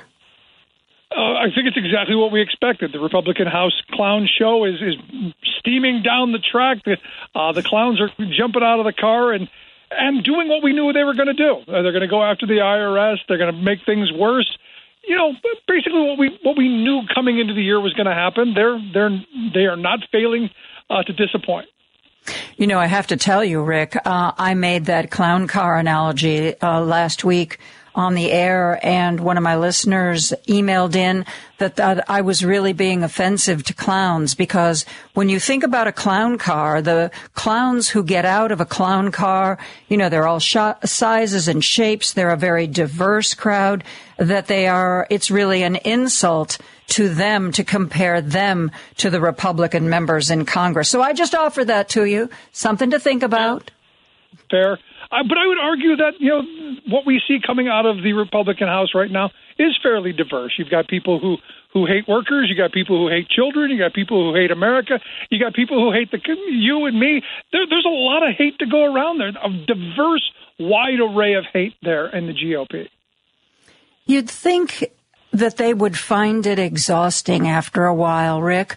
I mean, there haven't been too many times when I've gotten really angry at somebody, but generally after a while, I just have to let it go because of the, it just exhausts me. And yet for some of the people I see, it seems to fuel them. No, it's it's all about the attention. Look, you have the sad reality, and this is where this is where the struggle is. We've got people who are in our halls of power who have no interest in governing. They have no interest in making lives better. For them, it's about the show. It's about, hey, look at me. Hey, love me. Hey, uh, click me. Hey, Fox News, bring me on. It's about the podcast circuit. It's, it's about the, the star instead of the job. And this is where my frustration is because I'm somebody, I don't care which party you come from. I don't care what your ideology is. If you're going to help make working people's lives better, I'm going to listen. And if it's a good idea, it's a good idea. Sadly, no good ideas here. And you look at what they pulled out yesterday. This this fake tax act they're calling a a fair tax act. We're going to abolish the IRS, which sounds great. Hey, we're not going to have to pay taxes until you read the actual bill that says we're going to have a federal sales tax of 23 percent. Mm-hmm. Think about this, working folks. What kind of massive tax increase that would be on the average family? What kind of inflation would that cause in our economy? And how many job loss? Think of the chaos that Yes. these folks want to inflict. This is the this is my problem. While all the fun and the entertainment, and the, the, the Marjorie Trainwreck Greens and this Santos nonsense of wow, how this guy gets elected. All that all that show aside, the reality is what they're pitching is painful, it's destructive, and the cruelty I believe is the point because that's what I believe these folks are. These are these are folks who are cruel. Here's the thing I don't get, Rick. Um, it, it, you know, every, you know, like the night Kevin McCarthy was going through 15 different votes to try to become speaker. Pretty much, I watched, I was switching back and forth from CNN to MSNBC. And I know under Chris Licht, CNN is supposed to be going back to its, you know, absolutely no opinion, you know, bipartisan roots. But even on CNN, they were saying that these radical Republicans, it's not like they're holding up the process because they really have a goal in mind or they want support for a policy. What you said a moment ago, the chaos, the disruption is the point. So if you live in Lauren Boebert's district or Matt Gaetz's district, how do you go to the polls and say to yourself, yep, that's my person. That's who I believe is doing what I want them to do in Congress. How does that happen? My view is here's my view on this, and this is where the Republicans have have tapped into the working class male brain. Uh, we want somebody who's going to fight for us. So they tell us, you know, we're fighting the, the swamp, we're fighting the evil empire, we're fighting the elites, we're fighting for you. Now, it's the wrong fights. The, the fights that they're engaging in are going to make our lives worse. It's going to be much more painful, but at least they're fighting. And they've built a massive media empire through their dominance in talk radio, through their dominance in cable news, their dominance online. They've created this narrative that they're fighting, you know, the big evil government because, because Joan, the stove troopers are coming. They're coming for your gas stoves. They're just around the corner. They've teamed up with MS-13. They've teamed up with Antifa, and they're coming for the stoves. No stove, no stove gets, is, is unprotected. And, and to get people outraged and worked up and going, no, I like my gas stove. Stop the evil government. And this is what this is the outrage candy the working class of this country has been fed for decades. So when they see someone we're, we're going to we're going to fight for smaller government, I don't even know what that means. I don't want mm-hmm. small or big government. I want effective government. And what we have right now is anything but, because nothing's going to get done these next two years. Their their flat tax scheme, because all this this fair tax nonsense that they put out yesterday is nothing but Steve Forbes's flat tax from the '90s. Again, still a bad idea. Was bad idea then, bad idea now. But it's it's about the chaos. But you asked about you know how working class people buy into this. They believe that someone's fighting for them, and this is where Democrats Democrats have to stand up, steal the spine a little bit, ball up those digits, make little fists, and get in there and, and take a couple of swings. You know, I've said about Democrats for years. In a street fight, they'll offer to hold your coat. It's time to put down the coat, get in there, and take a couple of swings. This is what we need to be doing, pushing back. And I'm, I'm starting to see little bits and pieces. From who? From who? Um, look, I, I'm looking at Biden and the policies that he's moving.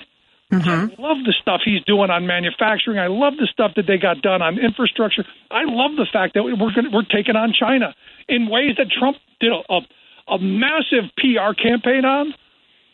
Yeah, Trump was right. We got a China problem. Didn't do anything now. Didn't have a plan. Didn't have any strategy whatsoever. Just blurted stuff out. But Biden's actually moving on this. We're actually reshoring manufacturing. We're actually bringing jobs back. We're actually going to, oh, I don't know, recreate a prosperous working class.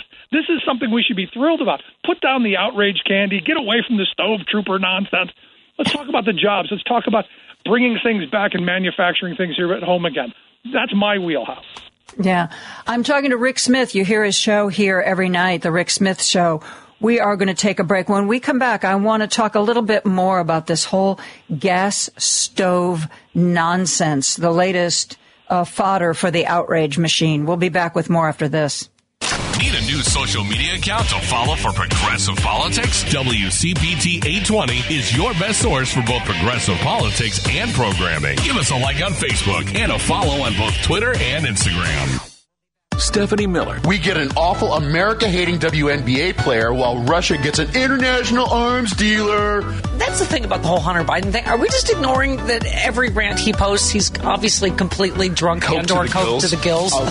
Just saying. allegedly. Right, It's- allegedly, Chris. It's Did I probably say Adderall that he's crushed up and snorted. I'm sorry. Allegedly. Trump organization, criminal criminal Trump organization is what's not alleged anymore. Right. Stephanie Miller. Weekday mornings, 8 to 11 on WCPT 820. Chicago's Progressive Talk. WCPT 820, where facts matter. This is Joan Esposito, live, local, and progressive on WCPT 820. And I am so pleased to be joined by Rick Smith. He does a show here on WCPT every evening and is one of the great progressive voices out there.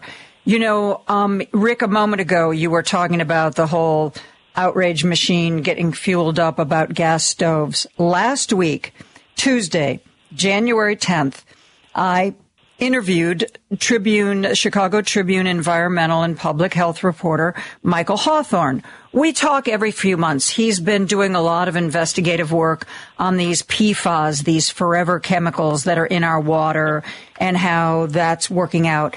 And at the end of our interview, I said to him, I said, so looking ahead to 2023, what should I be paying attention to? And he said, in his capacity as an environmental and public health reporter, we should be looking at gas stoves. There are more and more public health studies that show that they release particulates into our houses, that houses that have gas stoves tend to have more human beings living in them who have asthma. And he said that's going to be an issue to look forward to. It seemed like a public health discussion. The very next day, I started seeing everywhere Democrats are coming for your gas stoves. You know, I'll, you know, nobody's going to get my gas stove out of my house. Ron DeSantis.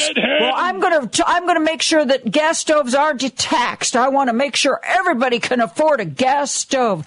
And I'm like, how did something that was a public health situation, maybe we should look at this. Let's, maybe we should study this. Does it increase the risk of asthma? Is this something we should consider phasing out? But no, now it is a Democratic versus Republican issue. How does this happen to public health, which is near and dear to my heart? You know, as I said on, on my show the day that that hit, I go, you know, I'm waiting. Yeah, I, it's it's it's it's a good thing the 70s happened when they did, and we got the Clean Water Act and the Clean Air Act and all that stuff. Because I grew up in Cleveland, which was basically the home of both of those things. Because as a kid, Lake Erie was well, the only the only fish you saw in Lake Erie were floating sideways with one eye staring up at the sky. uh, for those who don't know, they were dead um, because it was so badly polluted. I kept, I kept, I asked the question: If it were today, if we were fighting against lead, lead, lead being added, added to gasoline or asbestos, can you imagine a member of Congress coming on the floor with an asbestos coat on, going, "You're not going to take my warm asbestos coat. This helps keep me warm in the winter." Or having Marsha Blackburn go on the floor of the Senate and go, "How dare you deny my children paint chips before bed?" I mean, this is how insane our system has gotten. Now, none of us would think that could happen, but this gas stove thing, this is a perfect example. I grew up in a house as a kid. We had a gas stove. It was horrible. The the smell was horrible. I suffered from asthma for years because not just that, but the pollution of being near the airport. But you know, all of these things contributed.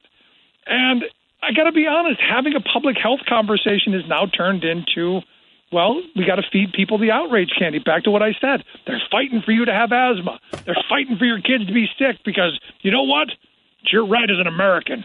You should be able to you should be able to pollute your children's lungs with whatever you want.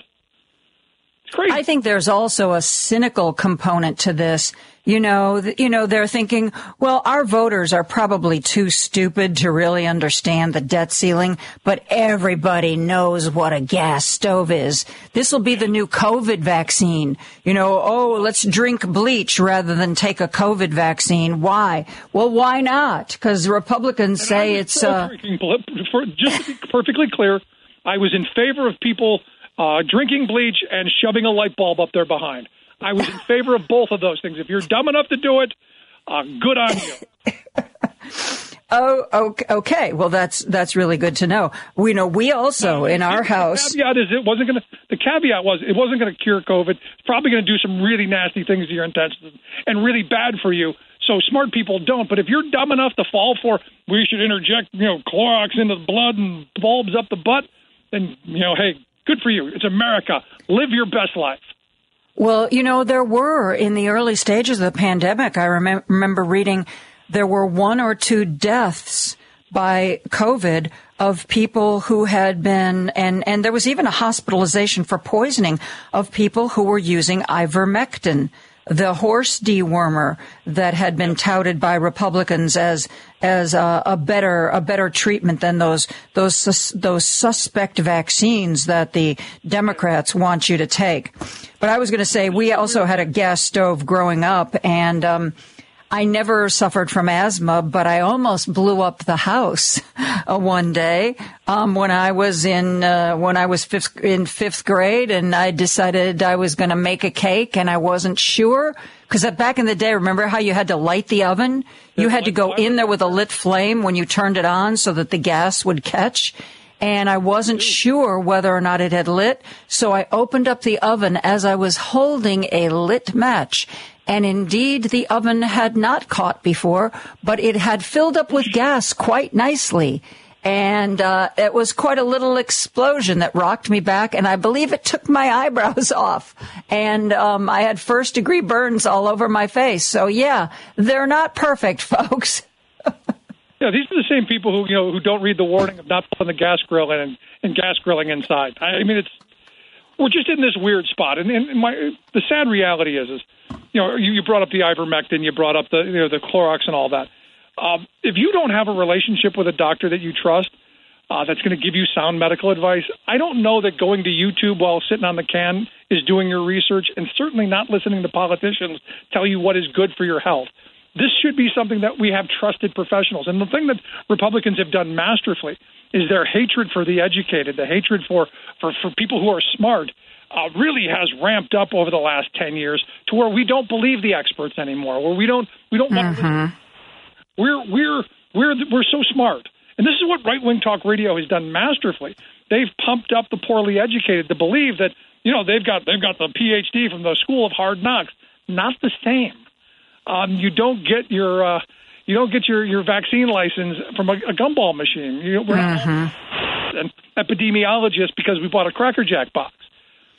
But And the really crazy part of it is a lot of those same candidates and politicians they embrace as representing them, they're all Ivy League guys.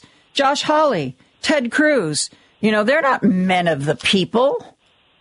So let me ask you the, the cynical question, because here's the cynical question now. Uh, because I have I have sympathy for dupes on January 6th who went to Washington and believing that they were they were they they, they fully believed to their core that they were patriots and that they were fighting for their country and they truly believe. I believe you know I feel I have some sympathy for them. The people who knew better, the people who know it's all a, a shtick, they know it's a game, they know it's political theater, they they know they're using the pawns, they know people are going to be hurt. I think they're so much worse, and we need to hold them accountable. And sadly, those are the people who I believe are in Congress. Uh, the Ivy Leaguers, the, the Hawleys and the Cruzes. Now, the Boeberts and the Greens, I put them in the dupe category. They're they're dangerous. Now, the absurdity of who they are and what they do should not be confused for just for being stupid. They're dangerous people, but I, I have different sympathies for each of them because I think the people who know better should do better. Mm-hmm. Absolutely. It is it is cynicism of, of the deepest sort. It is it is well it's I think in some respects they have gotten the speaker they deserve in Kevin McCarthy. Yes. A man who is by by all accounts an empty shell. Yep. No, did you want him to get it? Because I did. I, I wished this for him.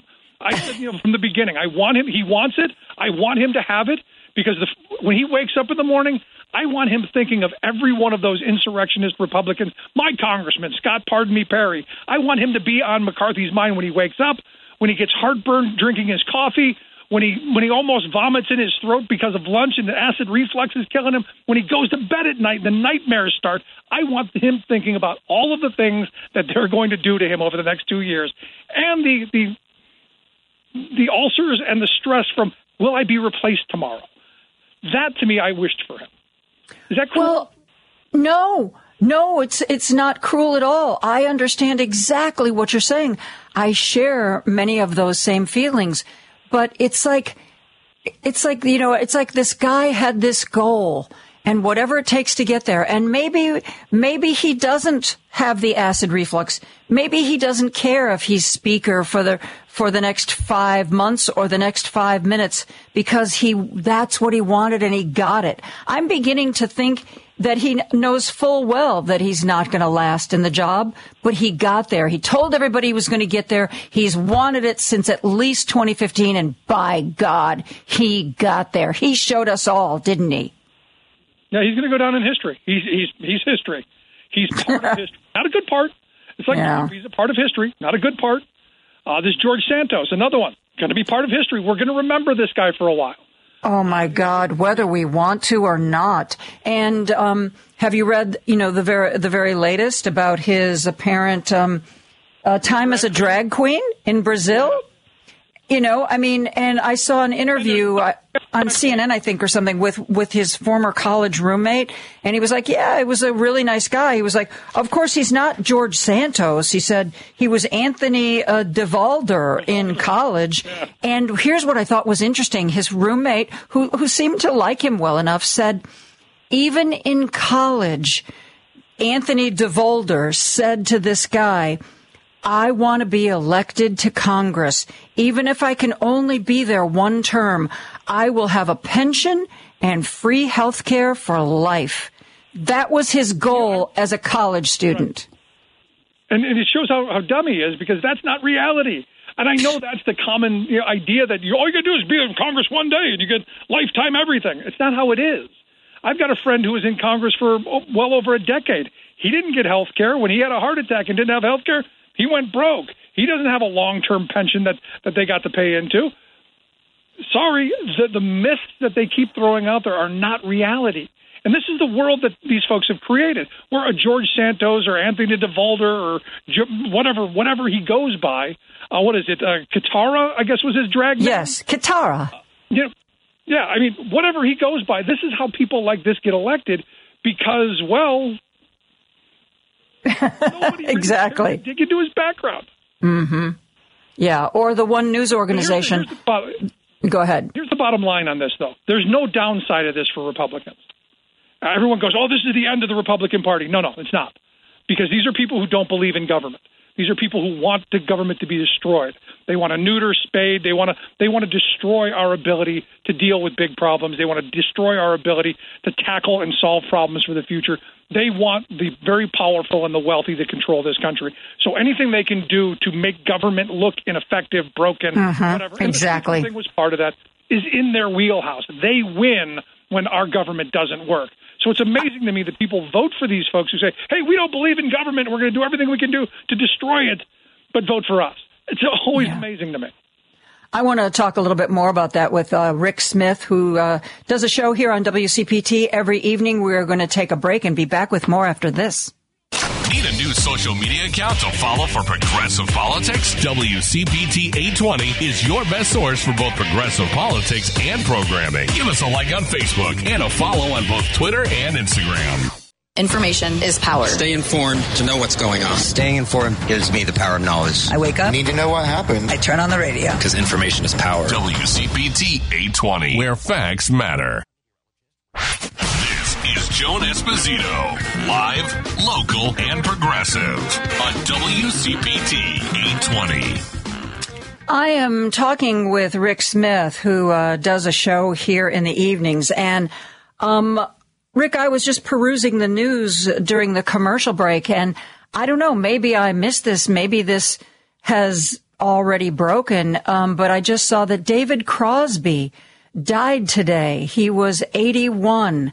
Um, wow. Crosby, Stills and Nash, a big part of our lives. Rick, you might be too young to really remember the Vietnam War, but I'm not. And Crosby, Stills and Nash and their voices really lent some power to those protests that were happening at college campuses against the Vietnam War.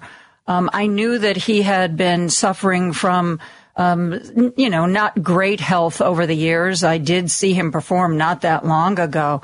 Um, but I, I don't know. Uh, that's uh, shocking to me. You know, it's, it, I guess it happens when you get older that these people who were your your idols, people who you admire, and then you start seeing them pass away. It um, it really brings you a sense of your own mortality creeping up, does it not, Mister Smith? That reality is our our youth is dying away. Uh, this is, you know, we're moving into that era where you know we're the we're supposed to be the ones who are leading the way now. Uh, and picking up the mantle and going forward. And look, you know, Crosby, Stills, Nash, and Young were you know, one of my favorite bands growing up as a kid. So it, it, it is sad, you know, but it's sad when when people pass. But take that that activism, take that that feeling that you had then, and move that forward. That's always been my view on how do we move forward. How do we take his legacy and, and move move that on, uh, and use music in a way to to move people. Uh, and and you know, I'm I, I know people say you know this generation doesn't have that kind of stuff, but I'm seeing the kind of of, of activism around labor, around uh, environment, around you know, around civil rights again springing up. I'm, I'm starting to see those things happen. I think the pandemic had a lot to do with it, uh, but it is a sad day. It's sad to hear. Yeah. Um, something you just touched on, I think, is is really interesting. I think when the Dobbs decision came down. Um, young people realized in ways maybe they never had before how this kind of um, legislation and government and politicians really do affect the way we live. I mean, my generation, you know, I was in high school with guys who were, you know, anxiously awaiting what their lottery number would was going to be, is whether or not they were going to end up fighting in Vietnam, and and so you know, the fact that government had an impact on your life was brought home very, very clearly to me and my generation. But I think up until Roe v. Wade was destroyed by the Supreme Court, a lot of younger people didn't have that visceral reaction. I mean, my daughter lives in a world w- where she has fewer rights than she had when she was born. And I think I think that young people are going to really start getting involved. I think we saw it at the midterms and we're going to see more of it. What do you think, Rick? I look at my 20 year old daughter. Who, look, I do this. Politics is in my blood. It's it's what I wake up to do every day. My kids have no interest whatsoever.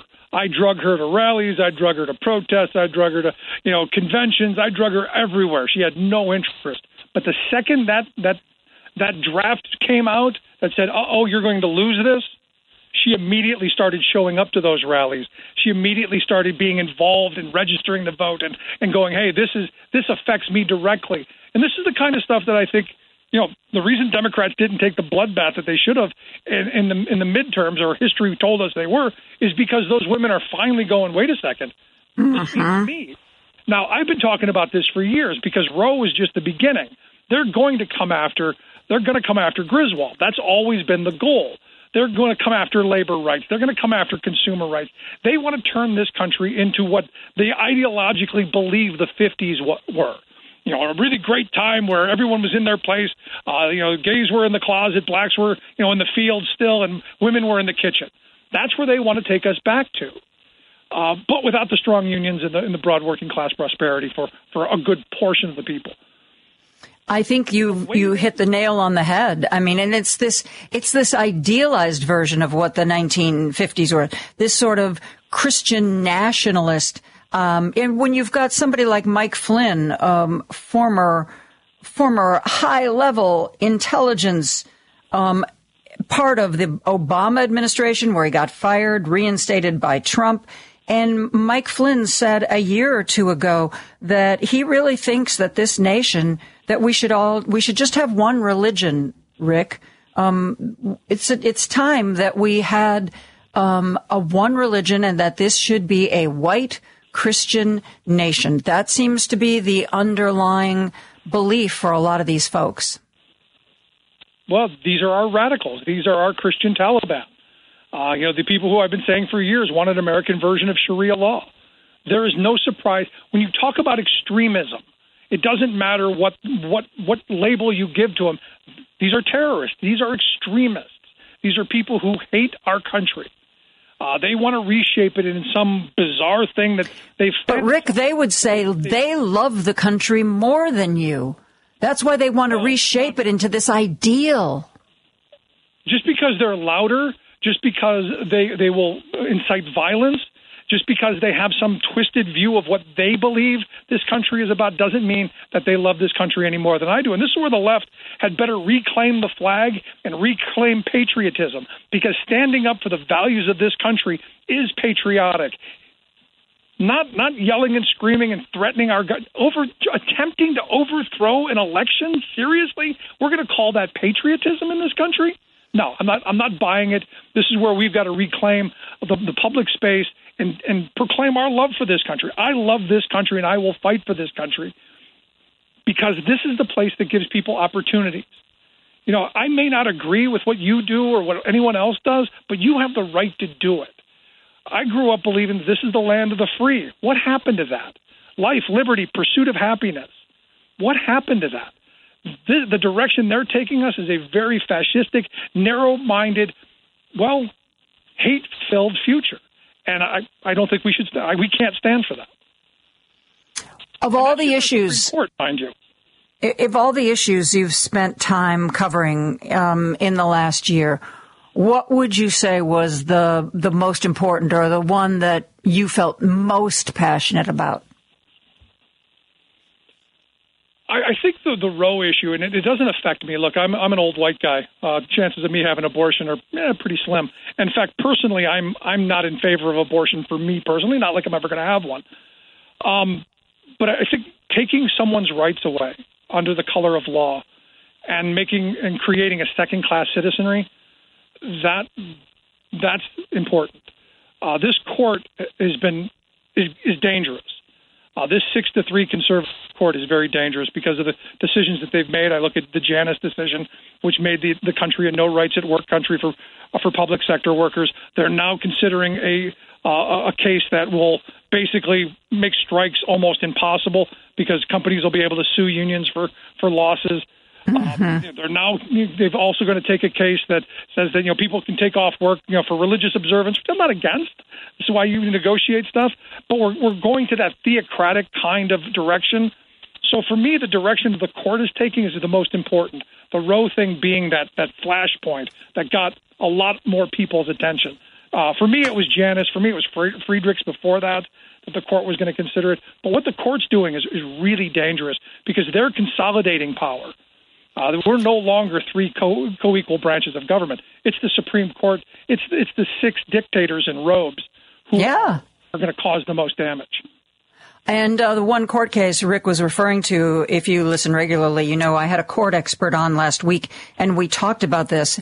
And what this case argues is that it's basically a way for companies and corporations to try to make striking more painful, if not impossible, because the, what they're arguing is, oh, there was a, a cement company and there was a strike.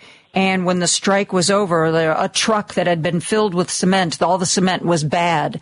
And the company is arguing, well, we should be able to sue the union and sue the workers to make good on that. But it's also so easy to extend that. Well, you know, our salespeople uh, couldn't work, so we lost out on this kind of business. And and you know and and oh by the way that truck just sat there so now it needs new tires. And we need to you know and it's it's one of those things where there might be a, a tiny element that you think well i guess i can see they lost all that cement somebody should but but it's just a ploy it's just a trick.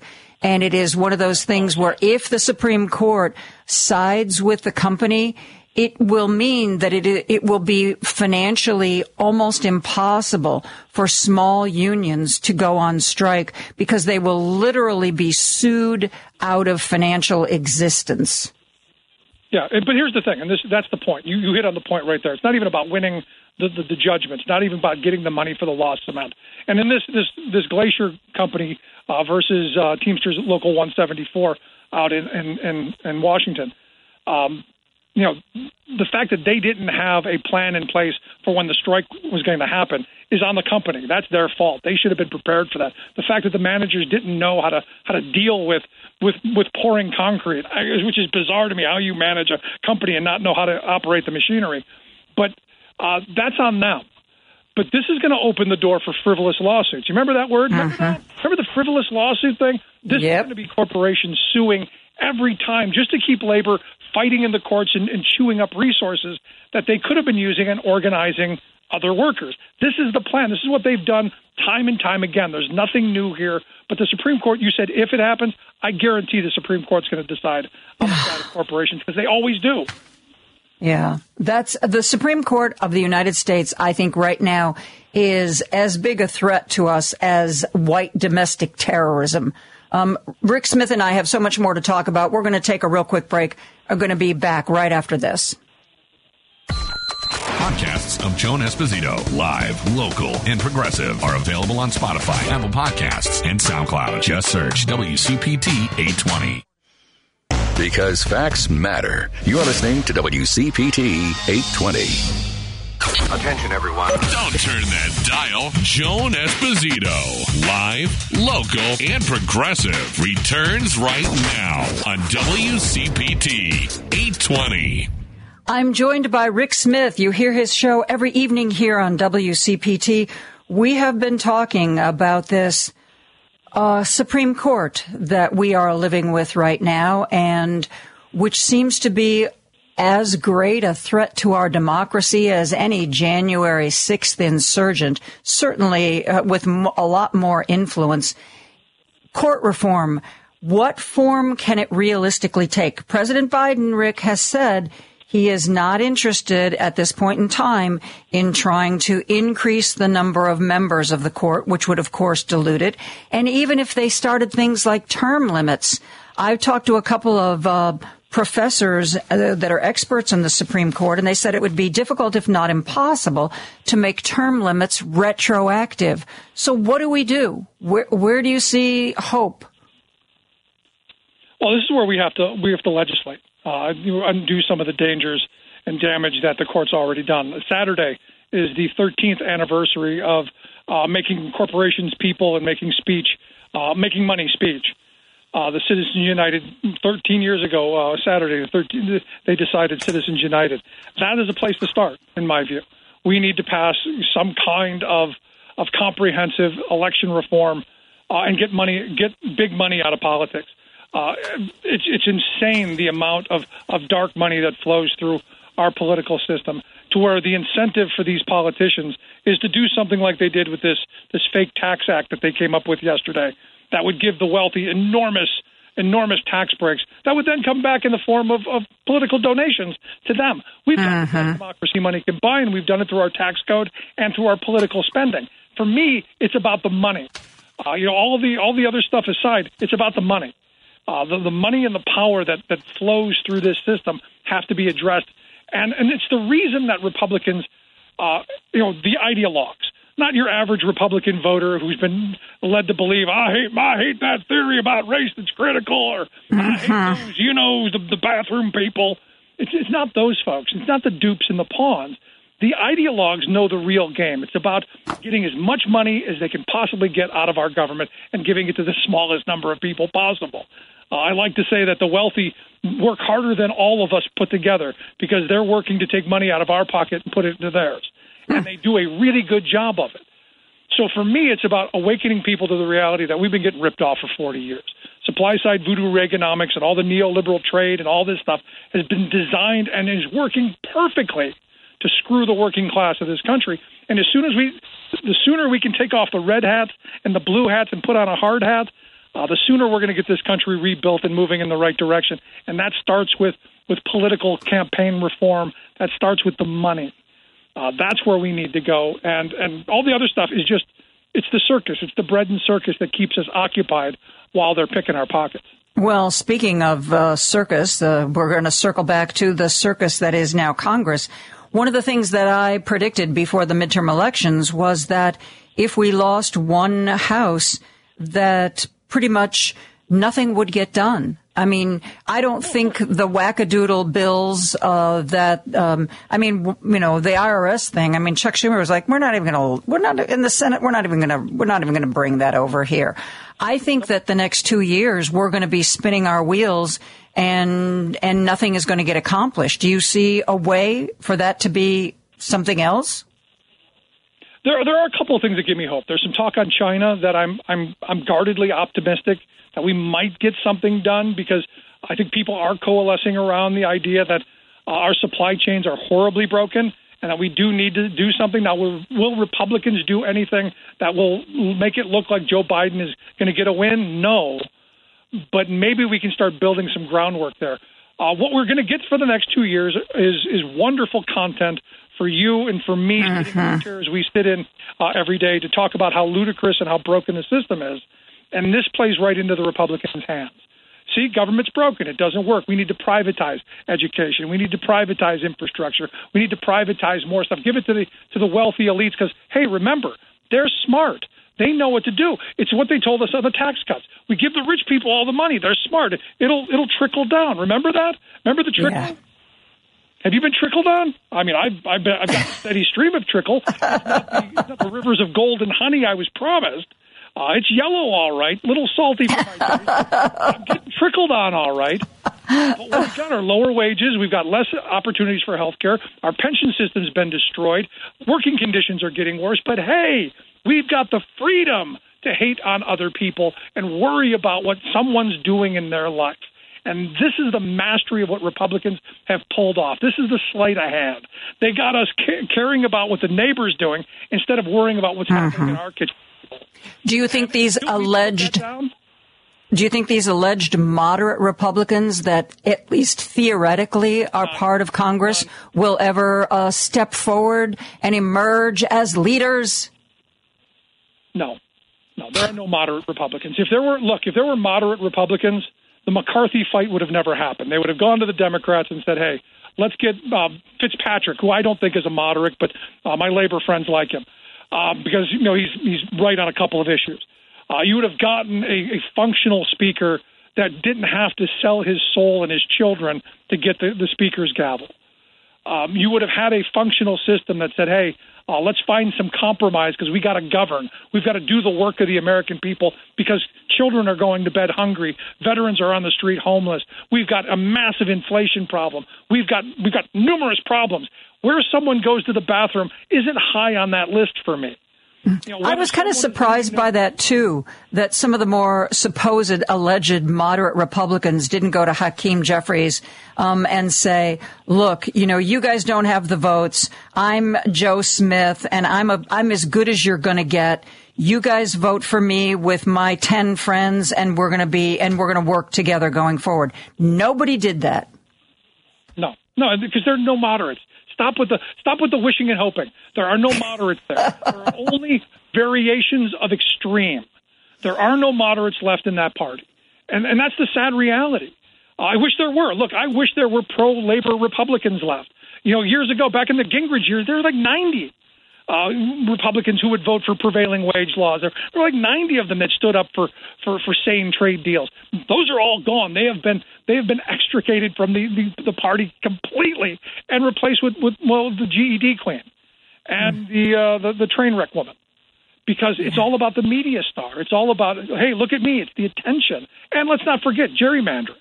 We don't get these extreme crazy districts that bring us these characters if you have fair competitive districts. Now, I'm not against gerrymandering. I would love to gerrymander every district in this country in a way that they were competitive, where we're fighting on ideas and how to make workers' lives better instead of how we can consolidate power into one hand or another.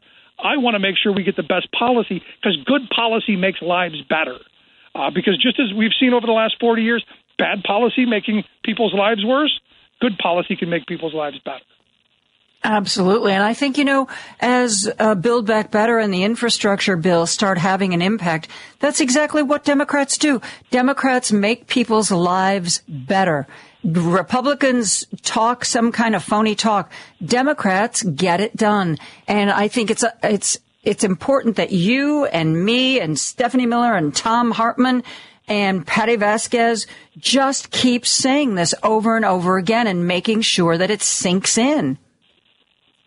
No, the one thing that Trump was masterful at is he was he's a, he's the, the ultimate carnival barker.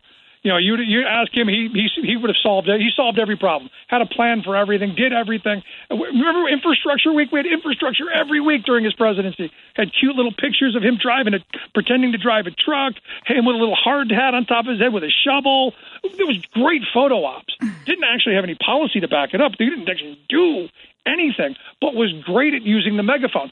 On the other hand, conversely, we've got Joe Biden who has been showing up doing the work. You know, Sleepy Joe, take in between his naps, actually doing the work that needs to get done.